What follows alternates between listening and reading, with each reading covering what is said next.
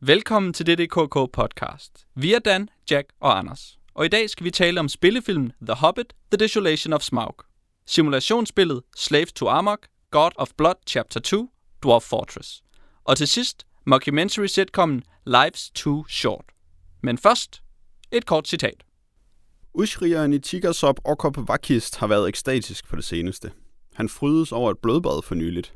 Han var irriteret over solen for nyligt. Han fik en ret anstændig drink for nyligt. Han fik en fin drink for nyligt. Han beundrede en fin dør for nyligt. Han talte med en ven for nyligt. Han sov på et soveværelse, der var som et personligt palads for nyligt. Han beundrede sin egen fine dør for nyligt. Han beundrede en fin, smagfuld arrangeret statue for nyligt. Han kom voldsomt til skade for nyligt. Han er gift med Rit Nutidsvipper og har to børn, deler prøvet granit og ø som tandhjulsfoldet. Han er søn af Melbil Prøvelanser og Resen Hanskehavl. Han er borger i Sjælenes Guld, han er medlem af det blege kloster, han er tidligere medlem af Vildskabens Abedi, han er fjende af nådesløshedens fængsel, han ankom til Udip med band den 24. sandsten i år 254. Han er 78 år gammel, født den 28. skifer i år 180. Hans højre underben er brækket. Hans højre underben har blå mærker. Hans højre fod er brækket. Hans højre fod har blå mærker. Hans venstre håndled er brækket. Han er meget muskuløs. Hans meget lange bakkenbarter er flettet. Hans meget lange overskæg er arrangeret i dobbelte flætninger. Hans meget lange skæg er nydeligt friseret. Hans hoved er kronravet. Hans lyserøde hud er rynket. Hans næse er en anelse kroget. Hans øjne er messingfarvede. Han er meget stærk, bliver langsomt træt og heler hurtigt. Ushrian i Tigasop Oborgovakist holder af stipnit, råjern, rød beryl, klart glas, gæresmutte knogler, farven kamoisinrød, krigshamre og kister. Han foretrækker at spise isbjørn, stenbrudsblade og drikke fiskerbærvin, når det kan lade sig gøre. Han afskyr virkelig fluer. Han har en ukulig vilje, en fremragende fornemmelse for sociale relationer og god kreativitet, men hans rumlige sans er tvivlsom. Han er i en konstant tilstand af indre raseri. Han er selvbevidst. Han oplever sjældent stærke trange eller lyster. Han håndterer ikke stress godt. Han er lidt tilbageholdende. Han mangler gennemslagskraft. Han elsker et godt gys. Han gør sig sjældent umage for at hjælpe andre. Han kan ikke lide at gå på kompromis med andre. Han er et rådhoved. Han stikker tungen ud af munden, når han tænker dybt. Han har brug for alkohol for at klare hverdagen. Han er ved at vende sig til tragedier. Et kort, robust væsen, som er glad for druk og hårdt arbejde. Han lyder som en meget spændende person. Et kort væsen. Vi får ikke at vide, hvor høj han egentlig er. Nej, det er rigtigt. Det kan man sidde og tænke over. Hvor høj tror du, han er, Dan? Uh, han er 3 fod 6. Det er et godt bud. En væksthæmmet person. En slags miniatyrperson. Det, det er spændende. Det er jo en dværg, du taler om, Jack. Tydeligvis. Fra spillet, som vi godt bare kan kalde Dwarf Fortress. som vi skal tale om senere i dag. Det har også en lang titel, som vi sikkert får lov til at meske os i senere. Vi skal tale om flere dværge. Vi skal tale om Hobbiten, som ikke er en dværg, og så hans følgesven, som er dværg, i øh, filmen Desolation of Smaug. Og så skal vi tale om dværgen Warwick Warwick Davis. Davis. Han siger faktisk sit navn så utrolig mange gange, at det er lidt mærkeligt, at jeg ikke kan huske det. øh, fra tv-serien Life Too Short. Så det er jo et dværgetema. Er det noget, som I har glædet jer til? Har I vidst, det ville komme, da I startede med den her podcast? Nej. Hver dag er en total overraskelse for mig. Jeg, øh, jeg havde nok heller ikke tænkt over, at det måske ville komme, men så kom det, og så kunne jeg godt se, at det måske gav mening. Mm-hmm. Er der noget, noget politisk korrekthed, man ligesom skal forholde sig til, når man laver et, et øh, når man skal tale om dværge? Det kan jeg ikke helt øh, hitte red i. Det kommer an på, hvad det er for nogle dværge, man taler om. Fordi de to af dem er, har jo ikke noget med virkelighedens dværge at gøre. Nej. Må man sige. Så der tror jeg ikke, man kan være politisk ukorrekt. Øh, med den sidste, så ved jeg ikke helt om dværg. Det er jo upassende. Jeg tror ikke, at det er. Jeg slog det faktisk op på øh, dværg.dk, Ja. hvor at, øh, man kunne læse, hvad der var politisk korrekt ej. Og det er politisk korrekt i Danmark at sige dværg, Mm. øhm, øh, men i, øh, i øh, de engelsktalende lande, der siger man small people. Det virkede ellers som om Warwick Davis, han godt kunne sige dwarf, men ikke midget. Mm-hmm. Ja, det, lød- det lød til i, øh, i serien der i hvert fald, at midget, det er noget, man ikke må sige. Ja. Og dwarf er daglig tale. Okay, men så har vi nogenlunde det på plads. Det skulle bare lige øh, Ja. ud af vejen. Øhm, ligesom alle de her dværge skal. Øh, men det skal de først, når vi har talt om, hvad vi har lavet siden sidst. Dan, hvad har du lavet siden sidst, og øh, inden vi skal tale om alle de her dværge her? Nu vi taler om politisk korrekthed, så, øh, så kan jeg da lige nævne, at jeg har set øh, Al Gores øh, film An Inconvenient Truth fra 2006 omkring global opvarmning. Og øh, den var faktisk ganske okay. Øh, måske vidste jeg allerede, at, at global opvarmning var der. Øh, så, så, så det var ikke som om, at, jeg var, at det var helt nyt for mig, men, men det har det jo så åbenbart været for en del amerikanere på det tidspunkt. Den var, øh, ja, altså den var selvfølgelig meget centreret omkring USA, fordi at den er ligesom lavet til, til et publikum, der amerikanere, der ikke, øh, der ikke forstår eller ikke, øh, ikke tror på global opvarmning, kan man måske sige. Den er egentlig lidt, den er sjov egentlig. Øh, Al Gore, han er forholdsvis vittig, når han står og fortæller i sin, øh, i sin øh, foredrag, som, øh, som der er en del uddrag af i filmen. Og så nogle gange så skifter den så over og er sådan mere personlig. Al Gores personlige historie. Så er der sådan noget akustisk guitar, hvor han fortæller om, at hans øh, søn engang blev kørt ned af en bil. Og det er ikke, det er selvfølgelig ikke sjovt, og sønnen er rask nu og sådan noget, men, men det, er bare sådan, det er bare en virkelig mærkelig øh, omskiftning, der, der nogle gange er. Øh, hvor, hvor man, altså hvor man ikke sådan, det er lidt svært nogle gange at tage seriøst, fordi det virker sådan som noget helt andet end, øh, end, øh, end, end resten af filmen. Øh, nogle gange så er der så en, en hvad kan man sige, en, en vag sammenhæng til den her globale opvarmning og hans, øh, hvad kan man sige, hans, øh, hvordan han blev interesseret i det, og hvordan han, han ligesom prøver på at øh, overbevise folk om det. Men andre gange, så, så er det bare sådan, som om, at, at det er også bare et eller andet sådan karakteropbyggende for ham, og, øh, og det, det virker sådan lidt mærkeligt. Det er også lidt mærkeligt at se, øh, at se en Inconvenient Truth i, i dag, Ja. ikke? Ja. Det, det er så otte år siden, og man kan sige, der er jo sket noget i... Eller jeg ved faktisk ikke helt, hvad der er sket. Det virker som, at der måske er sket noget med, med global opvarmning og måden, man taler om det på. Måske er det blevet mere normalt at mene, at det er et problem i USA. Ja, ja, det er mit indtryk, at det er det. Øh, og det er også mit indtryk, at, at filmen var ret øh, vigtig, i hvert fald i nogle øh, områder, øh, på at, at gøre opmærksom på, at det var et problem. Øh, hvor øh, jeg tror, øh, har det været Oklahoma, jeg synes, jeg læste mig til. Jeg er ikke helt sikker på, at det var Oklahoma, så det er måske, det er nu, det, nu er det kun mig, der, øh, der står for skud her. Øh, at øh, sådan en exit poll viste, at der var øh, omkring 66 procent, der efter havde set filmen, var, øh, hvad kan man sige, var, var mere overbevist om, at det var et problem end før, hvor de bare troede, at det var, øh, ja, hvad end de troede, det var før. Men den var da også vigtig i Danmark. Var den også det? Der blev i hvert fald talt utrolig meget om den. Ja. Og det blev almindeligt at tale om global opvarmning. Ikke nødvendigvis på grund af den, men den kom bare tidligt i forhold Ja. til at gøre det til noget, som man talte hele tiden om, og noget, som man øh, i hvert fald tog for at være et faktum, man skulle tale om. Ja, Global okay. opvarmning. Det er husker jo meget jeg. godt. Jeg var i biografen og se den, da den Ja. lige udkom. Øh, og det var i hvert fald noget nyt for mig at være Ja. ja. så bevidst om det, Okay. som Det er man blev efter at have set den. Ja. Så jeg tror ikke, man skal undervurdere den, men igen så øh, virker det mærkeligt at se den nu om dagen, også fordi at der er så mange af de lidt unødvendige greb, som for eksempel at tale om sig selv personligt og sådan noget, som ikke er nødvendigt nu for at tale om det, men hvor man måske var nødt til at pakke det ind på en anden måde. Men det virker også øh, måske mindre relevant, fordi mange af hvad skal man sige, de indbyggede diskussioner i det sådan er taget og bliver mere taget for givet i ting, der bliver lavet om det nu. Så var der ikke, øh, virkede det ikke sådan, det er lidt som når man hører om øh, om at bruge iler til at helbrede sygdomme med eller sådan noget. Øhm, nej, altså, det, det synes jeg sådan set ikke. Øhm, jeg, jeg kom til at tænke, eller jeg kom, grunden til, at jeg så den, det var fordi, at jeg så i en eller anden mærkelig sammenhæng, at den, øhm, der var i, i, øh, Kent i England, så var der en eller anden rektor, der havde, øh, der havde ville bandlyse den fra skolen øh, om, omkring øh, 2006, hvor den kom ud, øh, fordi at den var, øh, den selvfølgelig var venstreorienteret propaganda, og øh, det, det var der sådan, sådan en, øh, hvad hedder det, en retssag omkring, og det viser så, at der er sådan ni unøjagtigheder i den, men hvis man gjorde opmærksom på den, så var den så tilladt i, at blive vist i skolerne. Og øh, efter jeg så en Inconvenient Truth, så har jeg så set, øh, hvad hedder det, ligesom modsvaret til den, der hedder The Great Global Warming Swindle. Øh, øh, hvad hvad hedder det, øhm, sådan en um, Channel 4, øh, britiske Channel 4, øh, produceret dem af en, en gut, der hedder Martin Durkin. Og, og den er, øh, som man måske kan forvente, fuldstændig uddateret og, og, og forkert, og den var allerede på det tidspunkt, hvor den kom ud, baseret på alt for gamle øh, beviser og sådan noget. Øhm, og, og det var bare, øhm, ja, det var bare lidt sjovt at, at blive gjort opmærksom på den her kontrovers, der var øh, i 2006, øh, der så afledte det her modsvar i 2007, der så er altså allerede i 2007 er, er, er forældet og, øh, og helt vildt pinligt, og øh, hvor, hvor flere, i, flere forskere i filmen sådan sidenhen har sagt, at de, de, det, de siger i filmen, det er taget ud af en kontekst og sådan nogle ting, som om at Ja. Men det så er fedt at se den, og så tænke, wow, der er bare så mange ting her, som man aldrig får at vide. Og så læse om filmen bagefter, og så finde ud af, at nej, det er fordi, der er ikke noget af det, der passer.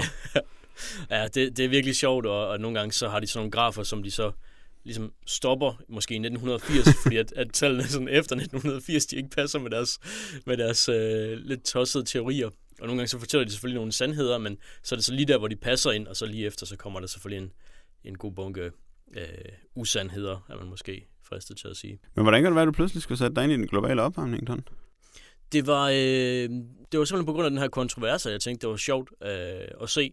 Fordi at jeg tænkte, at øh, jo, nok i USA vil man op, opleve den slags, møde den slags, men øh, så var det den her britiske øh, rektor, som, øh, som så havde råbt op omkring den. Nå, var det sket for nyligt? Nej, det, det var i, øh, det var i øh, 2006. Jeg læste bare om det for nyligt i en eller anden sammenhæng, som jeg ikke kan huske, fordi at, Okay. ja, min, øh, min hukommelse er påvirket af den globale opvarmning. Det kommer så også en graf, der stopper i 1980. Ja, lige præcis. Øhm, og så er det bare en sjov, øh, ja, et, et sjovt øh, artefakt fra, øh, fra for syv år siden, at, at se det her, øh, og se den her kontrovers, der sådan lader til at være rimelig meget spillet af banen nu. Mm. Øhm, Men de var jo også meget bundet op på personligheder i starten. Altså i, Ja. i Danmark var det, var det Lomborg, der ligesom var, Ja. var øh, ja, den, der førte sværet, øhm, og, og Al Gore i USA. Og det var utrolig skrøbeligt. Det er en utrolig skrøbelig position for sådan et budskab, og for sådan en Ja. vigtig, sådan videnskabelig, faktuel øh, situation, eller hvad kan man sige. det er At, rigtigt. at den bliver baseret på nogle folk og nogle individer, fordi så er det lige så snart man begynder at, at, øh, at skyde dem alt muligt i skoene, så, så kan man få det til at falde fra hinanden, som det jo gjorde med Lomborg og hans, Ja. alle hans mange penge. Jamen, det, det er rigtigt. lad Lomborgs penge være i fred. Ja, det må vi hellere. Ja. Men det er måske også nødvendigt, når man skal gøre øh, pøblen opmærksomhed. Og gøre pøblen opmærksom på problemer af den slags. At der skal være sådan et eller andet, der kan sælge det. Ja. Gør det lidt lækkert og spændende. Jeg, jeg tror nogle gange, at der er brug for en eller anden talsmand, som folk de siger, hov, han, han synes noget om det her, så bør, jeg- så bør jeg høre efter. Det virker i hvert fald at være tanken bag uh, Al Gores film uh, i, i, i forhold til et amerikansk publikum. Jamen, problem, ja, problemet er jo bare, at videnskab er kompliceret og kedeligt. Um, og lige så snart, at man skal, Ikke nødvendigvis. lige så snart man skal tage det ud og vise det til folk, så skal man enten gøre det øh, dummere, eller, eller, eller gøre det mere forkert. Så, så gavner man det ikke nødvendigvis. Nej, så det er et problem. Hvis, hvis ingen taler om det, så er det bare alt perfekt, mener du? Yes. Nej, det mener jeg ikke. Hvis folk holder op med at være så sindssygt dumme, så er det ikke noget problem. Men nu, nu taler vi om en amerikansk publikum. Ja. Ja, ej, det var under bæltestedet. Og man er jo nødt til at lave sådan en film til den laveste fællesnævner. Det er Ja. hele ideen med det. Ellers så er det jo ligegyldigt at lave den, ikke? Det er også det. Så. Øhm, og øhm, ja, måske hvis vi når hele vejen rundt til mig igen i runden, så kan jeg fortælle lidt mere om, hvad jeg også har lavet, der er relateret til det. Det glæder vi os allerede til, Dan. Det bliver vildt. En følgetong. Nærmest. Jack? Uh, jeg har vundet i Dungeon Crawl Stone Soup, Wow. og jeg gjorde det med en dværg i dagens anledning. En Deep Dwarf Necromancer og. Maglab. Godt klaret. Så løber jeg bare lige ned og tog det op, så løber jeg bare lige ud igen. Bam! Så skete det. Så nu har jeg vundet halvt så mange gange som Boundary. jeg er lige hældende på ham. Nå, hvad så var det en... Øh, ændrede det dit liv? Ja, sådan lidt. på en måde gjorde det. Øh, Fortæl. mest bare fordi jeg sådan i mange sammenhænge tænker på mig selv som sådan en, øh, der har vundet i Dungeon Crawl Stone Soup. Og så er der bare sådan mange situationer, hvor man for eksempel kan tænke, hvor mange sidder og drikker en øl i Nordvest og har vundet i Dungeon Crawl Stone Soup lige nu. Eller jeg har lige øh, løftet så mange vægte. Jeg ved, hvor mange der er i det her træningscenter, som har gjort det og vundet i Dungeon Crawl Stone Soup. Og sådan. Det, det tænker jeg i mange sammenhænge over. Men jeg tror mest, det, det jeg er ligesom... Definitionen af min person er en anden nu, hvor jeg har vundet i Stone Soup. Tager det, tager det så ned fra spillet? Du var jo bange for at gennemføre det spil, fordi ja, når man har gennemført det spil, så kan det være, at man ikke kan spille det længere, og det kan man godt være lidt bange for, hvis det nu er et spil, man er så glad for. Øh, nej, overhovedet ikke. Øh, tværtimod føler jeg mig meget fri til at øh, udforske mere spillet nu, hvor jeg før var meget fokuseret på at skulle vinde spillet. Eller det virkede som en nødvendighed for mig at gøre det, for jeg gav mig til at lave noget af alt det andet, som var sjovt at lave. Øhm, men nu behøver jeg så ikke skulle vinde længere, så nu kan jeg bedre gå efter de andre runer og kigge på nogle flere branches og sådan noget. Jeg har for eksempel aldrig været i hverken Pandemonium eller Helvede, bortset fra Vestibylen, men ikke nogen af de rigtige helveder. Så sådan nogle ting kan man prøve nu. Øh, og så, Så nu er du i dit øh, Dungeon Crawl livs efterår, og nu kan du begynde at tage nogle af hobbyerne op og tage dig af haven lidt mere. Og... Ja, det kan man sige. Eller også så, så er jeg i, du sagde efteråret, så er det sommeren måske, Måske. Hvor, øh, hvor jeg ikke længere er en yngling, der øh, har brug for at bestå manddomsprøven for ligesom at blive en del af hele samfundet. Men nu er jeg Mm. ligesom fuldgyldigt medlem og har alle de rettigheder, som fuldgyldige medlemmer har. Du er i din bedste alder. Nemlig. Mit Stone Soup liv sommer. Det lyder Sådan godt. foretrækker jeg at se på det. Men jeg bliver også vildt god til at spille uh, Stone Soup at vinde. Så det kan jeg godt anbefale, hvis man har lidt svært ved spillet. Så skal man bare lige vinde. Så er man nødt til at blive vildt god. Bare lave en Deep Dwarf Necromancer, var det det, du sagde? Jeg ved ikke, om det er specielt anbefalesværdigt. Jeg glæder mig i hvert fald utrolig meget til at spille noget, der kunne regenerere igen, efter at have gjort det. De har sådan en ring, de kan bruge hele tiden, eller sådan noget. De har en wand, En wand, ja. som de kan bruge, indtil den løber tør for charges. Det er jo ikke lige så godt som hele tiden at få gratis hit points. Til gengæld er deres øh, damage shaving evne utroligt god. Deres indbygget, øh, hvad hedder det, resist negative Det forstår er jeg ikke. utroligt god. Du siger ord, jeg ikke forstår. Jeg tror, ingen forstår det, du siger der. Øh, jeg er sikker på, at Boundary gør. det er godt. Boundary. Nå ja, hvor mange laver en podcast i Danmark og har vundet i Dungeon Crawl Stone? Hvor mange lytter til en podcast i Danmark og har vundet Dungeon Crawl Stone? Hvis, ja, vi, vil, vi vil meget gerne høre fra nogen, der har vundet. Bare lige så Jack han kan få uh, sindsro. Ja. Jack, han skal helt bestemt have noget sindsro. jeg har øh, spillet et øh, PlayStation 3-spil, der hedder Dark Souls. Um, ikke Dark Souls 2, der lige er udkommet for 14 år siden, men den gamle Dark Souls, som ikke er helt lige så gammel som Demon Souls. Um, det er et, øh, et japansk action-RPG, som er udviklet af Namco Bandai, og handler om en, en slags ridder-zombie mand, eller kriger-zombie-mand, som har mistet sin sjæl måske, og så befinder sig i sådan et eller andet limboagtigt landskab, hvor han skal øh, kæmpe med alle mulige øh, dødbringende væsner, og øh, tage deres sjæle, og så måske kæmpe sig hen til nogle tårn, så han kan få sin egen sjæl, hvis han også lige finder sin egen sjæl et andet sted end det der tårn. og noget i den stil. Det er mm, omtalt som øh, en af de mest brutalt øh, nådesløse computerspil, øh, der, er, der er udviklet, eller der bliver spillet af mange. Øhm, og det er nok fordi, at man hele tiden dør i spillet, og det er en del af gameplayet, at man skal løbe ud og dø, og så skal man prøve igen. Og måden man dør på, kan måske nogle gange være sådan rimelig okay, eller okay blodig, eller sådan rimelig brutal. Ikke noget, der sådan sætter nye rekorder, men den måde, som, som spillet straffer en på, og den nådesløshed, der kan være i den mest simple fjende, man møder lige i starten, så hvis man lige kommer til at vende ryggen til ham, så dræber han altså en i, i et hug eller to. Det gør alligevel, at, at spillet får en, øh, en eller anden sådan truende aura, når man spiller det. Man er hele tiden, hele tiden lige ved at dø, og man skal hele tiden spille ordentligt, ellers så kan man lige så godt lade være. så det har jeg så spillet lidt de sidste 3-4 uger, og så er jeg lidt holdt op med at spille det, fordi jeg stadig ikke helt forstår, hvad der foregår. Det har måske sat en kæp i hjulet på det. Men jeg ved, du har spillet det, Jack. Det har jeg. Jeg er jo vild med det. Øh, ligesom du er. Ikke, jeg har også holdt op med at spille det, men det var så fordi, jeg faldt ned, faldt ned i det der hul til de der tusser, som slog mig ihjel, og så havde jeg kun halvt så mange hitpoints, da jeg startede igen, indtil jeg nåede et eller andet sted hen, hvor jeg kunne få en modgift mod tussernes forbandelse, og det, jeg kunne ikke engang nå det sted hen, da jeg havde alle mine hitpoints, så nu var jeg kun har halvdelen, så var det bare håbløst. Og Og så måske gjorde jeg det også en lille smule svært for mig selv ved at spille en tyv som det første, hvor man ikke sådan rigtig kan vinde nogen slåskamp. Man skal være helt vildt god til at dodge og trille om bagved folk og stikke dem i ryggen. Hvilket måske, måske ikke øh, var for svært for mig. Men det var i hvert fald et meget svært spil. Men også utrolig spændende og utrolig givende. Ja, fordi der sker jo det, at man hele tiden møder de samme fjender i det samme setup, hver gang man dør. Så bliver alt nulstillet, og så kan man, eller ikke engang hvis man dør, hvis man bare hviler sig lidt, så bliver alt nulstillet, og så kan man slås med de samme fjender igen. Og det gør, at man kan øh, blive ved med at, at udvikle og, og sine, sine effekte-teknikker og sine undvigelsesteknikker, og så også at gennemskue modstandernes måde at slås på i en, i en lidt højere grad, end, end hvad der er normalt, fordi at du hele tiden møder det samme setup, og så er det ligesom, okay, der er en, der stiller op på den her måde i et spil skak, så ved jeg lige præcis, hvad for nogle modtræk jeg har, og det lærer man lige så langsomt. Bare man så også skal være utrolig rap på fingrene på samme tid. Der er så alt det her omkring spillet, som man ikke helt forstår hele tiden. Man kan levele op på sådan en rimelig avanceret måde. Man har en masse egenskaber, som man ikke helt er sikker på, øh, hvad gør, og så er der nogle ting, man kan gøre i spillet, som man ikke ved, hvad er. Og der er ikke noget, der forklarer en de her ting. Der er heller ikke noget, der forklarer en, hvordan man skal bevæge sig rundt i spillet. Så når man starter spillet, man så løber den forkerte vej, for eksempel, så kommer man bare et sted hen, der er alt, alt alt for svært for en. Og hvis man kommer ud om det, så kommer man et sted hen, hvor man bare dør, fordi man ikke har det, der skal til for at komme igennem det sted endnu. Mm. Men man får ikke rigtig at vide, at det er, fordi man gør det forkert. Nej. Og hvis man så for eksempel lige har overset den der dør, som egentlig var, som man kunne have taget rigtigt, så kan man godt bruge sådan virkelig mange timer tidligt i spillet, som i lige starten af spillet, på at bare løbe det forkerte sted hen og dø. Øh, og så blive vildt god til at klare et eller andet, der sådan er alt for svært, men det er håbløst. Fordi man skal have set den der dør.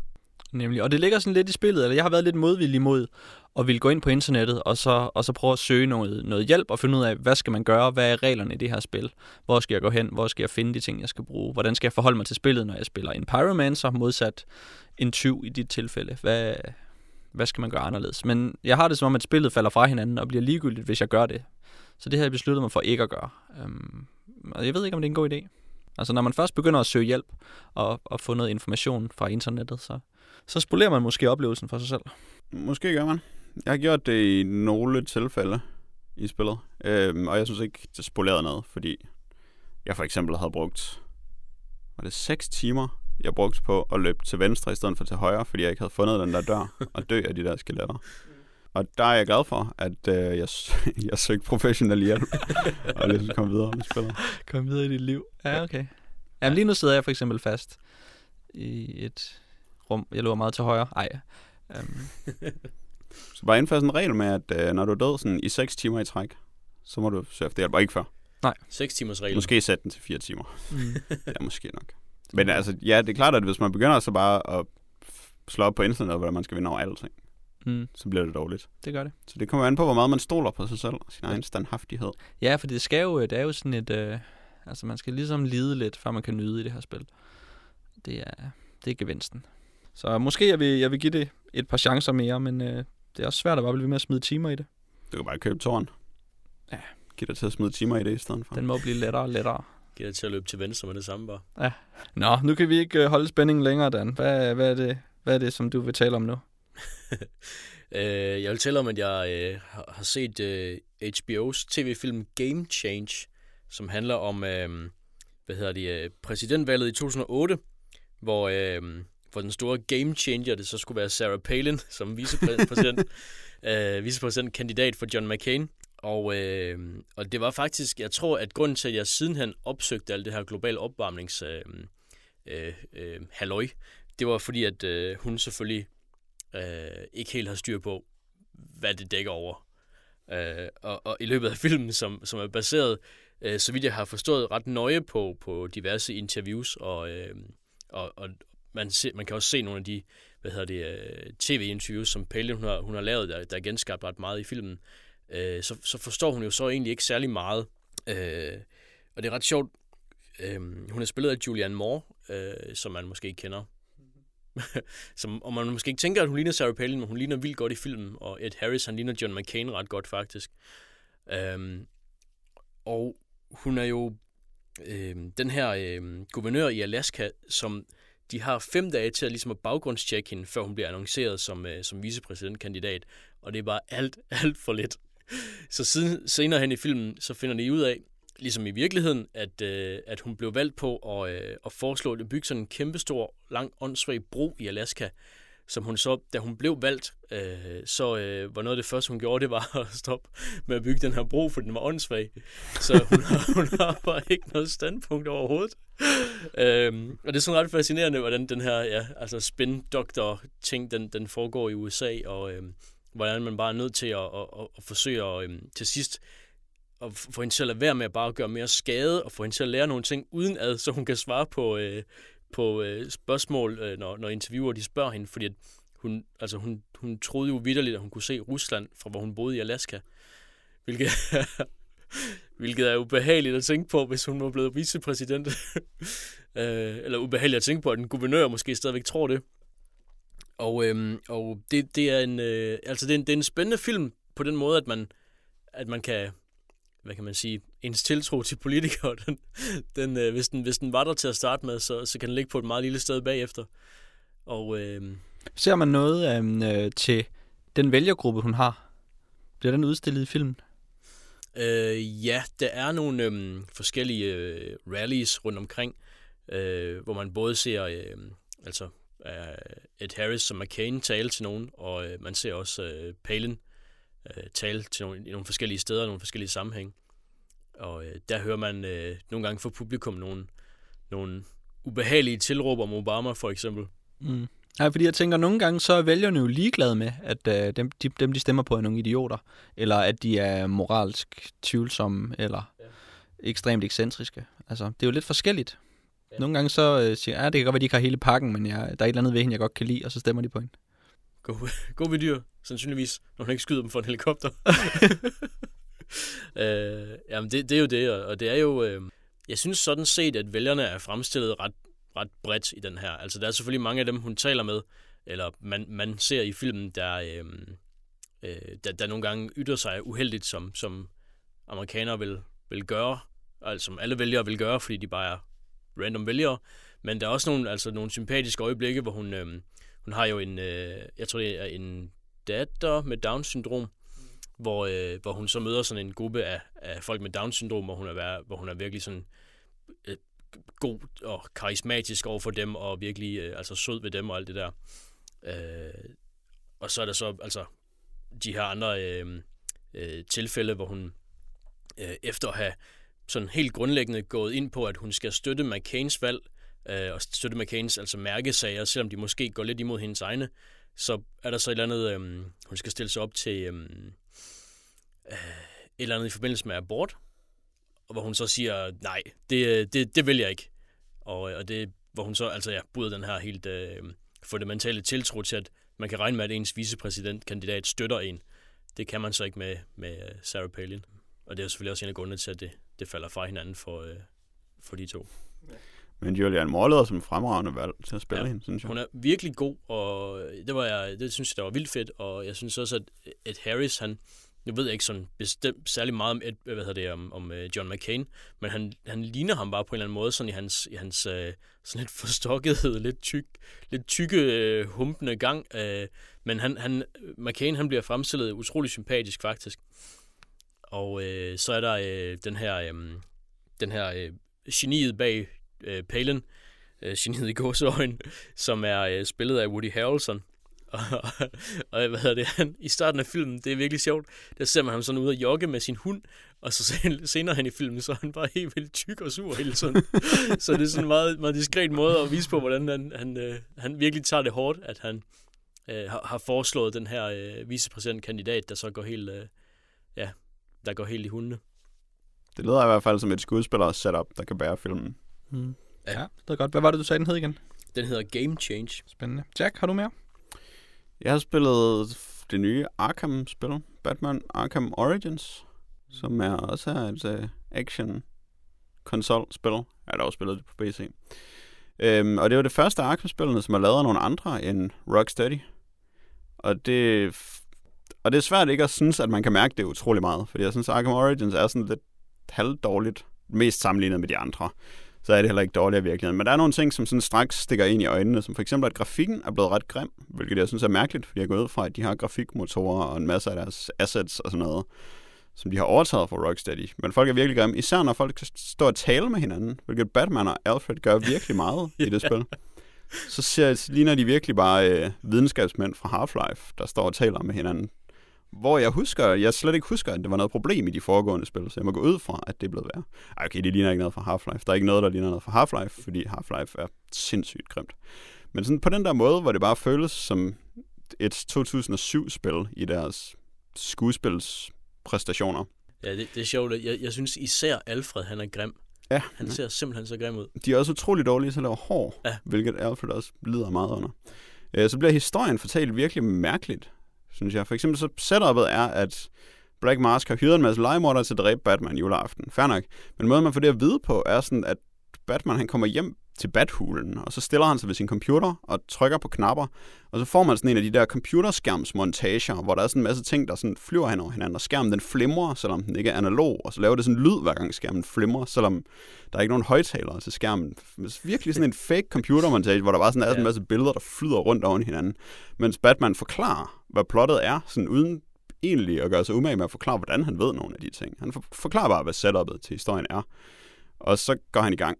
Øhm, og så er der sådan nogle lidt fjollede beslutninger, som for eksempel, at man tit skal flyve frem og tilbage mellem Bathulen og byen. øh, hvor Batman skal kravle ind i sådan et virkelig mærkeligt batfly med sådan en lille motorcykel, der kommer ud af bunden af den, som han sådan skal sætte sig op på, og så bliver han kørt ind i den, og så tager det sådan lidt lang tid, og det irriterende. Øh, men det er, det er sådan lidt skønhedsfejl. Øh, jeg tror nok, at slåskampene er blevet sværere, men de er i hvert fald stadig vildt sjove. Jeg har altid været vild med slåskampene i Arkham-spillene. Øhm, og nogle af deres, øh, de der snige-missioner, der er i Batman, de er, der har de lavet nogle rigtig gode ting, synes jeg faktisk. Det er det mest positive, jeg har at sige om spillet. Det er, at øh, en af de tidlige snige-missioner er ude på sådan et skib, hvilket føles enormt åbent og spændende, hvor de tidligere meget har været, at man kom ind i et rum, og så var det her altså sådan et snige-missionsrum. Dem er der stadig en del af, øh, men der er også nogle af dem, som man sådan lidt dumper ind i, uden rigtig at opdage, at nu er man altså i gang med en snige-mission, hvilket fungerer rigtig godt. Øh, desværre så har de gjort det virkelig tåbeligt at bevæge sig rundt i byen. Det var jo super fedt at øh, svinge sig rundt og svæve og løbe hen over hustagene og sådan noget i de tidligere spil. Men i det her, der er der bare sådan, for det første så er der virkelig mange kanter, som man ikke kan skyde sig fast i med sin, øh, hvad hedder det, sin entrehage. Øhm, så, så tit så kommer man sådan svævende, og så er der bare ikke noget nogen steder, man kan gribe fat i. Selvom der er masser af bygninger, så er de bare sådan lidt arbitrært besluttet, at man ikke kan gribe fat i lige dem her. Øhm, så er der sådan en masse tilfældige rør, som kommer ud af bygninger og forbinder bygninger, som ikke virker som noget, man har i nogle byer, men det ser meget fedt ud. Øhm, som Batman bare ikke kan gå hen over. Altså sådan et rør, der når ham til knæene, og så løber man hen til det, og så kan han ikke sådan rigtig ja. finde ud af at hoppe hen over det. Og så er man nødt til at løbe udenom, og sådan nogle rør, som man tydeligvis kan kravle under, fordi han kan kravle igennem en udluftningskanal, så kan han ikke kravle under det. Så der er sådan virkelig, det føles helt vildt klodset, og gør det meget frustrerende at være uden for meget af tiden. Øhm, så på den front er jeg også lidt sur. Selve plottet er også ret dårligt. Altså, det er godt nok et dårligt twist, hvad Black Masks sande identitet er. Fordi har du nogensinde spillet et Batman-spil? Ja, det er det samme twist som i alle de andre. Her giver det bare mindre mening. Ja. Hvem, hvem må skurken kan være, altså? der er godt ikke ret meget kreativitet på den front. Øhm, og så er der, oh, der er sådan bosskampe, øh, hvor det er lavet på sådan en rigtig arcade-måde, hvor man skal slås lidt med bossen, og så kommer der sådan den samme sekvens hver gang, hvor Bane han sådan lige griber fat i Batman, og så skal han lige slå Batman, men så blokerer han, og så hopper han væk, og så kommer der sådan en bestemt sekvens, og så sådan tre minutter senere, så sker det samme igen med præcis den samme animation, og det skal man igennem sådan en 4-5 gange i løbet af en bosskamp. Og det, virker, det virker virkelig dumt, når det sker igen og igen, de samme sekvenser. Det tager alt det øh, filmiske ud af det. Mm. Så det er jo frustrerende. Men der er også nogle af bosskampene, som er meget seje. Øh, den første mod Electrocutioner er sej. Øh, og så er Deadshot med som gæstestjerne.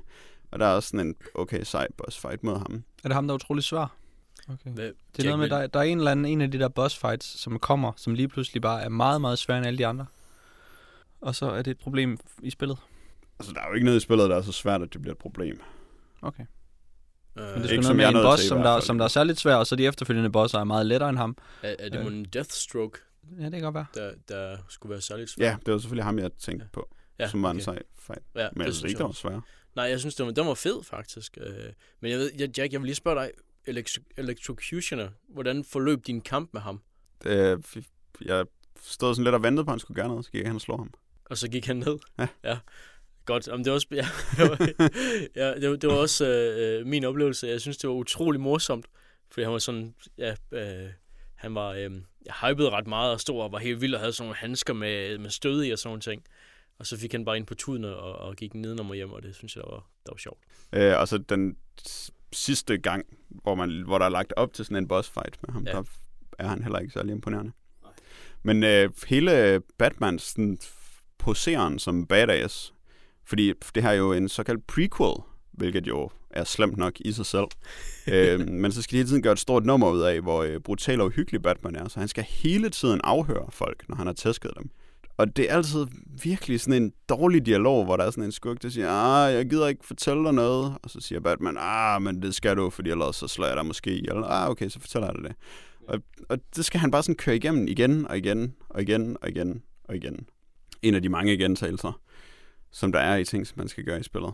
Øh, og det fungerer overhovedet ikke som sådan karakteristik. Og det, føle, altså, og det fungerer ikke at have en prequel til spillet, fordi altså, han har lige så avanceret udstyr, og han yeah. vinder lige så meget, som han plejer, og han har præcis de samme skurke, som han har senere. Og sådan noget. Så, så der er overhovedet ikke noget prequel over det. Det er bare sådan en undskyldning for, at jeg gider at gøre sig umage, fordi så kan vi bare sådan, vi kan bare bruge det hele igen, og så lade som om det er første gang. Men Det kan I altså ikke. Det er bare uambitiøst.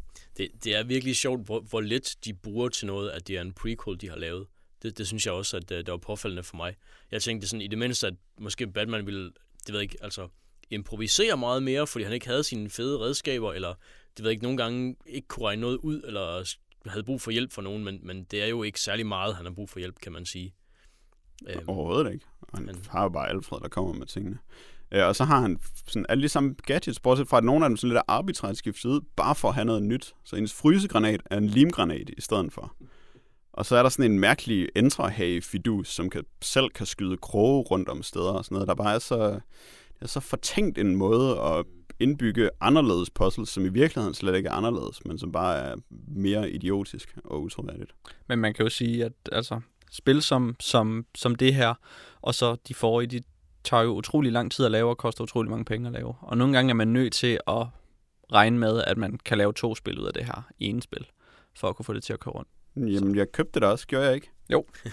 og det gjorde jeg det kun, fordi at så kunne det være, at de ville lokke Rocksteady til at lave et mere. Og det ja. lykkedes jo så heldigvis. Det er jo det. De har jo for nylig annonceret, at de kommer med en ny Batman, Rocksteady selv. Men derudover skal det jo også siges, at det stadigvæk er sjovt at slås i spillet. Der er bare og altså, det er stadigvæk Batman, og det er jo ja. i sig selv rimelig fedt. Men der er bare mange irritationsmomenter. Men også i forhold til en bare, som er sat utrolig højt af Rocksteady-spil. Men jeg vil virkelig ønske, at Rocksteady ville lave et Robocop-computerspil. Baseret på den rigtige film, selvfølgelig. Det fik jeg virkelig lyst til, mens jeg spillede Arkham Origins. Nu er vi desværre nødt til at komme videre med dagens program, fordi nu har vi haft en god, solid runde øhm, med et højt niveau. Og Og så, øh, ja, jeg ved ikke, det var sgu på en eller anden måde være en overgang til dværge, men den bliver måske lidt søgt. Og øh, vi kan sikkert finde på noget bedre at sige om dværge egentlig, om jeg er komisk, hvis vi, øh, hvis vi lige sonderer terrænet lidt og, øh, og ser på de her tre emner. Så kan vi se, om der kommer en, en god vits til sidst i den her podcast. nu, nu tror jeg måske bare, at vi skal se at komme i gang med ja. noget. Godt, Jack, vil du ikke uh, fortælle os om uh, den første film? Jo, øh, den første film er jo i virkeligheden den anden film. Ja og den eneste i denne podcast. Den eneste film. Øhm, og det er jo øh, en af de her moderne, ja, jeg kan lige så godt sige det med det samme. Det er øh, The Hobbits, The Desolation of Smaug fra 2013. Og det er en af de her moderne trilogifilm, så det er virkelig virkeligheden mere af midten af en film, end det er en separat film, vi har set. Det skal ikke skille os ad. Den er selvfølgelig øh, baseret på J.R.R. Tolkiens roman Hobbit Over There and Back Again fra 1937. Og den er instrueret af Peter Jackson, og med manuskript af Peter Jackson og Guillermo del Toro og nogle andre folk, som jeg ikke kendte. Det har været sådan en af de der film, der var super besværlige at få lavet, fordi der var nogen, der havde nogle rettigheder, og nogle andre, der havde nogle andre rettigheder, og jeg prøvede faktisk at læse igennem hele det der rettighedsræs, for at kunne give et resume af det i det her tilfælde, men blev enig med mig selv om, at det virkelig var alt for kedeligt. Det var virkelig kedeligt. Der var en masse folk, der var penge. Øh, men Peter Jackson har altid, eller i hvert fald siden 1995, gerne ville lave øh, en film baseret på Hobbiten, som i første omgang skulle have været øh, to film, tre film, hvor øh, den anden film skulle have været Ringens Herre, og den første Hobbiten, men så blev det lavet om, og så skulle Guillermo del Toro være med til at lave filmen, og han ville gerne lave to film, hvor den første var Hobbiten, og så skulle der være sådan en film, der byggede bro til Ringens Herre, og så gad Guillermo del Toro ikke være med til at lave filmen, fordi at Øh, den blev forsinket for meget, så skulle Peter Jackson pludselig gøre det igen, og så blev det pludselig til tre film, og så skulle de alle sammen handle om Hobbiten, og ikke være en brofilm, og bla bla bla bla bla. Øh, TLDR, en alt for lang film, så lang at de var nødt til at dele den i tre, og nu har vi set midten af den. Og den var lang. Og den var lang. Peter Jackson har stået for den her udgave, Del Toro, som oprindeligt havde skrevet, øh, eller havde været tovholder på den. Han havde planlagt en mere eventyragtig film efter sine, blandt andet, hvor øh, alle dyrene skulle kunne tale, fordi så var det ikke så mærkeligt, at Smaug kunne tale. Det er interessant. Derudover så er øh, den eneste anden interessante historie i forbindelse med produktionen, jeg har stødt på, at i 2010, der sagde øh, skuespillernes fagforening i New Zealand, at der ikke var nogen, der måtte arbejde på den her film, fordi de ville ikke, øh, Warner Brothers ville ikke overholde overenskomsterne. Øh, så lavede Warner lige et møde med New Zealands premierminister og sagde, at det er altså 1,5 milliarder dollars i turisme, I går glip af, hvis vi optager den i Østeuropa. Og så vedtog parlamentet, at uh, skuespillere ikke længere måtte organisere sig fagligt i New Zealand. Bum, færdig. så wow. skulle den være i vinkel. Det var jeg klar over. øhm, oh, man. I februar 2013 viser det sig så, at uh, fagforeningen faktisk havde lavet en aftale med Warner, dagen inden, at den her aftale blev, øh, eller før den her lov blev vedtaget. Øhm, og at de havde været godt på vej til en aftale, mens der var de her forhandlinger. Så det er et eller andet utroligt suspekt sniløb på øh, de faglige kræfter i New Zealand på en eller anden måde. Det skal jeg ikke kunne regne ud, øh, lige så let som jeg kan regne ud, hvem der har rettighederne til at lave Hobbit-film. Den her film, den handler om en flok dværge, som er anført af Thorin Oakenshield, der er spillet af Richard Armitage, der er spillet af Viggo Mortensen, der skal tage hen til et bjerg sammen med Hobbiten Bilbo, der er spillet af Dr. Watson, og Gandalf, der er spillet af Magneto. Og undervejs, så får de vildt i en skov, og så sejler de i nogle tønder, og så møder de elveren Legolas, der er spillet af Orlando Bloom, og smugleren Bart, der er spillet af Luke Evans, der er spillet af Orlando Bloom. og så sker der en masse mere, som vi måske kommer ind på undervejs. Øh, et sidste interessant faktum er, at Dr. Watson og, og alle dem, der spillede elver, de spillede raser, der ikke naturligt kan få skæg, men det fik skuespillerne. Øh, og deres 5 o'clock shade, efter sådan en lang dags optagelser, øh, den viser sig som blå på filmen, så derfor fik de alle sammen orange sminke på øh, underansigtet, fordi så annullerede det farven. Og det var lettere, end at de hele tiden skulle gå op og bære sig. Aha, ja. Mm. Nu ved I alt, hvad der er interessant om produktionen. Det er rimelig godt, vide. Rimelig godt. Jeg, synes, jeg føler mig Ja. godt polstret til at tale Ja. om den her film nu. Helt bestemt. Det synes jeg. Øh, Dan? Ja? Nu er det jo sådan en midterfilm her. Ja. Hvad gør man så? Jamen altså, Ser du den, ser du den i en sammenhæng, eller... det, det smarteste er jo nok, hvis man har set den, der går forud. Ja. Øh, jeg, har, øh, jeg har set den første Hobbiten-film. Ja, det, det har Jack og jeg også. Ja. Øh, jeg har ikke læst bogen, det ved jeg ikke, om nogen af jer har. Det har jeg. Det er jeg ikke. Jack har, okay. Men ja, den, den eneste forberedelse, jeg gjorde, ud over nogle vejrtrækningsøvelser, det var så, at jeg havde set øh, filmen, øh, den forrige film. Og så så jeg den her, og jeg var velvidende om, at det var en tor. Og jeg var velvidende om, at der ville komme en træer. Men jeg ved ikke helt om det... Ja, jeg ved ikke helt om, om, om jeg stadigvæk... Selv med den forberedelse, jeg så midten af en film, så, så følte jeg rigtig meget, jeg så midten af en film. Ja, men vi skal måske lige nævne, at det er jo en forholdsvis ny film, og vi har selvfølgelig tænkt os øh, at tale om både begyndelsen og midten og slutningen af den her film. Så øh, Ja. hvis man ikke vil vide, hvad der skal ske i den, så skal man måske lige spole lidt frem. Ellers så er bogen været ude i et stykke tid. Og så er de nogle tønder, og ja, Ja. øhm, og det er de efter sine også i bogen. hvad hedder det? øhm, Det var meget interessant, synes jeg, det, det du sagde med, at det var blevet foreslået, at dyrene skulle kunne tale ud over, ud over smag. Fordi at jeg tænkte meget ind øh, i filmen, at jeg gerne ville have, at de sang rigtig meget. Jeg synes, den lader virkelig meget op til sange, den her film. Det er også så Tolkien-agtigt at synge. Ja. Og det havde de jo i etteren. Det var fedt, var Det havde de, ja. Og det kom sådan set, eller følte jeg, forholdsvis naturligt i etteren for dværgene at synge i hvert fald. Og her så kunne der altså virkelig også have været mange sange. Altså dragen kunne synge, synge om, hvor, ung, hvor ond den var. uh, hvad hedder det? Uh, dværgen og elveren kunne synge deres kærlighedssang. øhm, og dværgene kunne jo ja, blive ved med at synge alt muligt. Det der øh, kærlighedsplot, det var forresten heller ikke oprindeligt med... Øh, det var ikke optaget oprindeligt. Det er noget, som de har lavet sidenhen, da de lavede ekstra Aha. photography til den, for øh, Beef Up, film nummer to. Okay. Fedt, mand. Så det er derfor... Eller det er måske en af forklaringerne på, for det er så utroligt dårligt, som det er. Ja, det, det, jeg kan godt forestille mig, det virker også virkelig påklistret. Den anden er de øh, race-normative forudsætninger, de går ind i den romance med. Det er et helt andet problem. Jeg vil da lige Ja. understrege, at øh, æderkopperne, kæmpe æderkopperne, de taler. Det gør de. De siger, hvor ondt det gør at blive slået af et meget specifikt svær. Men jeg, jeg tror, at øh, det virkede ikke som om, de sagde noget til at begynde med, men så da han tog ringen på, kunne Ja. han høre, hvad de sagde. Det var også Men mit så tog han ringen af og kunne vist stadig høre det. Det var mit indtryk, at han forstod det ved hjælp af ringen i hvert fald. Måske lærte han det. Ja, han havde ringen på. det. Æderkoppesprog. Men ja, de talte. Øh, Ja. og der var jo ikke så mange andre dyr end dem med, bortset fra de der øh, vakker. Og så ham der vi var undrede Bjørn rundt på. manden, Ja. Ja. som var halv. Bjørn. Bjørn. Bjørk. Bjørk. Ja. Ja, bare Bjørnsmanden. Øh, med hensyn til, at det er en film nummer to, eller en midterfilm, må man hellere sige, så betyder det i hvert fald for mig, at når jeg sætter mig ned, øh, så har jeg ikke den der forventning om, at jeg vil blive lempet ind i filmen, skråstreg, at jeg skal udholde sådan en rimelig sløv start, fordi at de føler, at det er bedst at starte en helt ny film på den måde. Og så tænker jeg, at vi kan springe det over, hvilket er dejligt, øh, og så bare komme lige på hårdt. Og det, på den måde synes jeg, den leverede meget godt. Så forventer jeg også, at der ikke kommer nogen slutning. Øhm, andet end at nu er der rulletekster, og så ved man, at den er slut. Øh, og den indfriede den også rimelig godt. Det gjorde den bestemt. Med en, øh, en fantastisk øh, sang til rulleteksterne.